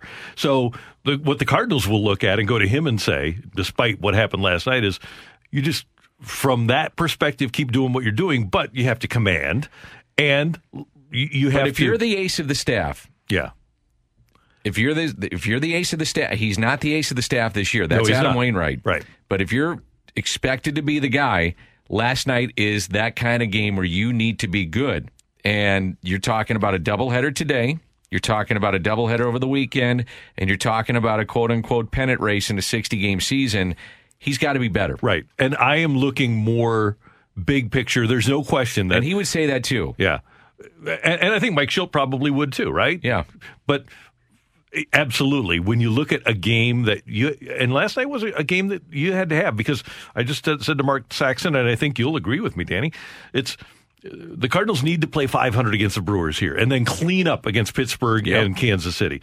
If you go five and five against the Brewers and clean up against those two, you're in the playoffs. Well, if you go five and five on the trip and then go into the weekend or the five game series with Milwaukee, mm-hmm. then you got a shot. Right. So okay, you're you're one and two now in the series. You're okay. Hey, you're gonna have games like that. Jack Flaherty's going to have games like that. Adam Wainwright might have a game like that today. Hopefully Hope not, not. because your bullpen is. In shambles right now. I mean, you you need innings. I say shambles. I mean, No, Chris is. Matt really saved you with his innings at the end of the game yesterday. I would think you you've got Miller available today. You probably could squeeze an inning or two out of Cabrera Mm-hmm. and Reyes. Um, help me out here, guys. I mean, there's some other pitchers out. Helsley would could, could give you some innings or an Webb inning. again. Webb you could go back with, but you know they're on fumes. I mean, Yeah. the bottom line is they're on fumes. But to the bigger point with Jack, I just I wanted to see some more innings out of him. You just wanted length out of it, but it, Jack's going to be okay. He- He's still a young guy, but he- man, I just wanted to see more out of him last night. I wonder if Gant might be available. Mike Shildt said it was a one to three day situation for Gant. Yeah, So- so I gotta gotta wonder about that. We don't know about Wong. That's another thing. That's yeah. another issue that they've got Yeah, right that two now. man bench is no way to go for a manager. And they're going in. It, that was a thing too. I mean, you're you're dealing with what is a three man bench right now. I mean, they were really a lot has been made of the the Yadi situation last night, and I get it. Um, but he stayed in the game, and I think you know Mike and Yadi realized that he stayed in the game. This guy's been beat up so many times that he stayed in the game because he kind of had to. Mm-hmm. I mean, if he was okay to stay in the game, how many times have we seen him take one off the head or the shoulder or the leg? Well, this one just happened to be the arm on something that you rarely see catcher's interference with Yadi. He stays in the game because you needed him to. If you put Wieters in the game, your bench is done. Yeah. You're completely out of players. Out of players. What happens if Matt Wieters goes down? If he came in the game midway through and Wieters gets hit and goes down, who goes who goes behind the plate? Edman? No, DeYoung. I'm not putting DeYoung back there. He used to be a catcher. I don't care. Edman? I'm not putting him back there. Ravelo? Maybe. I'm coming up with names I now. know, but I, I mean, I understand your thought process is right, but I'm not doing that. I mean, I, I literally was thinking that if Chris Mack could not go out for that final inning, I would have put a pitcher in the outfield and just said, I don't care what is going on, Mm-hmm. don't move. Don't throw the ball back in. Flip it to your center fielder. He'll fire it back in or whatever. Or if you have to, lob it in. Wayno would have loved that. I'm not putting Wayno out He there. would want to be a baseball I don't player. care. though. He's already had a torn Achilles. I I'm not putting him out had- there. It happened in Milwaukee too. That's right. But he would enjoy it. He would volunteer for it. Well, of course he would. All those guys would love to do it, but I'm not doing that. Okay, what pitcher are you putting out there? Uh, let's see. I had We're going to learn a lot here. Seth Elledge. Okay. No disrespect to Seth Elledge. I'm sure he'll have a fine major league career, but you're at the bottom of the totem pole on that one. We can uh, one day we'll ask. We'll get you man in here to talk about the Oquendo game. That was great. Four innings. Yeah, and you you had Brunansky and Jose De Leon in the outfield. Right. Right-handed hitter would come up, and they'd move. they- They'd assume he's just going to be a, against Oquendo a pull hitter. So Bruno would move to left, and o, De Leon would move to right, and left-handed hitter would come up, and they'd reverse. And it got to the point where because those two played for like three or four innings, you had to go. Brunansky to left, De Leon to right, and then the next hitter, Right. Leon to left, Brunansky to right. Right. there he is. I remember when they would do uh, what Dayley would go to, and Worrell would. Remember they Yeah, would do that a little bit great. too. That was great managing by Whitey. But you'd have to be creative. Right. Uh, you know, I, I just I think you, you you had to look at being a little creative last night just to say to save yourself for this weekend because you're you're running out of you're running out of arms. Got 13 days left, too. You're running out of runway. Yeah. So you, you have to preserve that pitching for the last 13 days and hopefully for the playoffs. And uh, looking at this, I, I I I don't know, man. I I think you got to look at bringing up Carlson Mm-hmm. I, or Justin Williams because Lane Thomas does not look right Offensively or defensively? No, he's he's timid, in my opinion. Yeah. He, he looks timid. Something's going on there. Um, I, I don't care what it is. Give me a spark. Give me something. Agreed. You looking forward to getting your uh, city tickets here in the next hour? Sure. Yeah, absolutely. Good. Go Get City. tic- I, I'm really curious to find out how many people jump on those tickets. I bet it's going to be monster numbers for those. I think so too. Don't you, Michelle? There will way have way more tickets will be requested than are available. Absolutely. Well, we had Edmund Elsie on the show today, Yeah. and he talked about how they put out something yesterday, and twenty thousand people engaged with it imme- immediately. So it's going to be Um, tens yeah. of thousands of people. Well, cr- site? Let's this hope. morning it won't. Let's hope No, not. they're prepared. I would hope. The best sports city in America. They know what People they've are got coming. fired up for that, man. Yeah.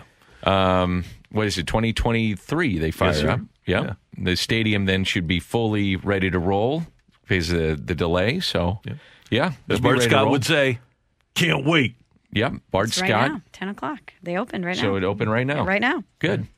Who do we got Brian coming up Walton, on? You know that. Oh yeah, it's You don't need to go. Who do you, have right now? this- you know who's coming up. This week is going so fast for me. I can't believe that we're past Hump Day. That's because you had vacation and you're rested, and it's not that big a deal. Other people are grinding through, like Scott, who got a haircut. Mm-hmm. He looks like he should be headed to the military.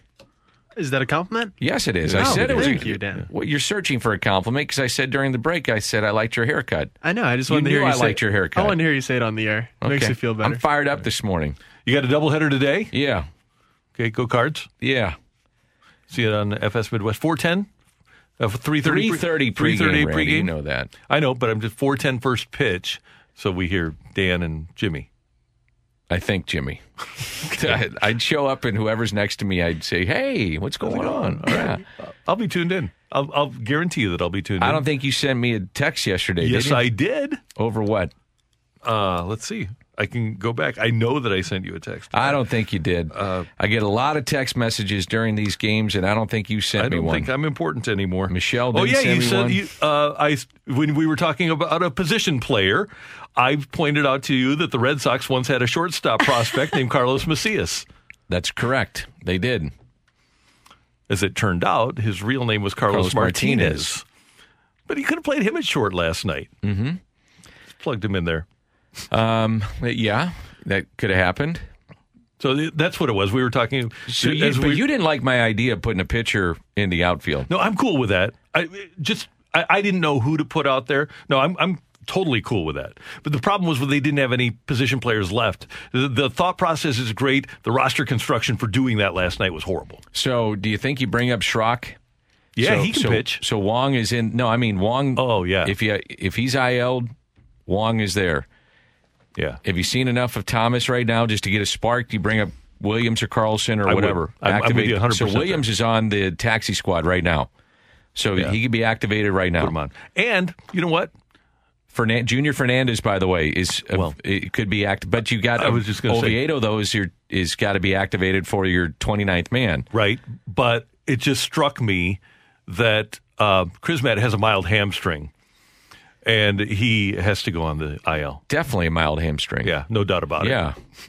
It looked like he was limping a little bit, didn't It it? did as yeah, he was just leaving was the very sore there. Yeah. Got to make those moves, Randy. Have a great day. All right, thanks, guys. Uh, Scotty, thanks. Great job by our producer engineer Scott Manziara wearing his 101 ESPN Blues shirt. Thanks, Randy. Thanks, Michelle. This was fun. Thanks, Randy. I'm wearing my Stan Musial shirt, shirt Oh, here Stan from Arch Apparel. Yeah. Yeah. Have you uh, ever publicly pointed out your thought process in purchasing shirts? No. Teams that don't exist and players Oh. that are never going to be traded. Just shirts in general. Yeah. Uh, no, I only buy gear if it's not for a team here that we support from teams that are no longer in existence. It's good. Hartford Whalers, Football Cardinals here in St. Louis. Spirits of St. Louis? Spirits of St. Louis, Seattle Sonics, Yeah. things of that nature. I like it. And uh, stay in the Man Musial shirt today. We appreciate everybody tuning in, texting in, and being a part of the show. For all of us until tomorrow morning at 7, have a great day, St. Louis. That was the Karraker and Smallmon podcast on 101 ESPN.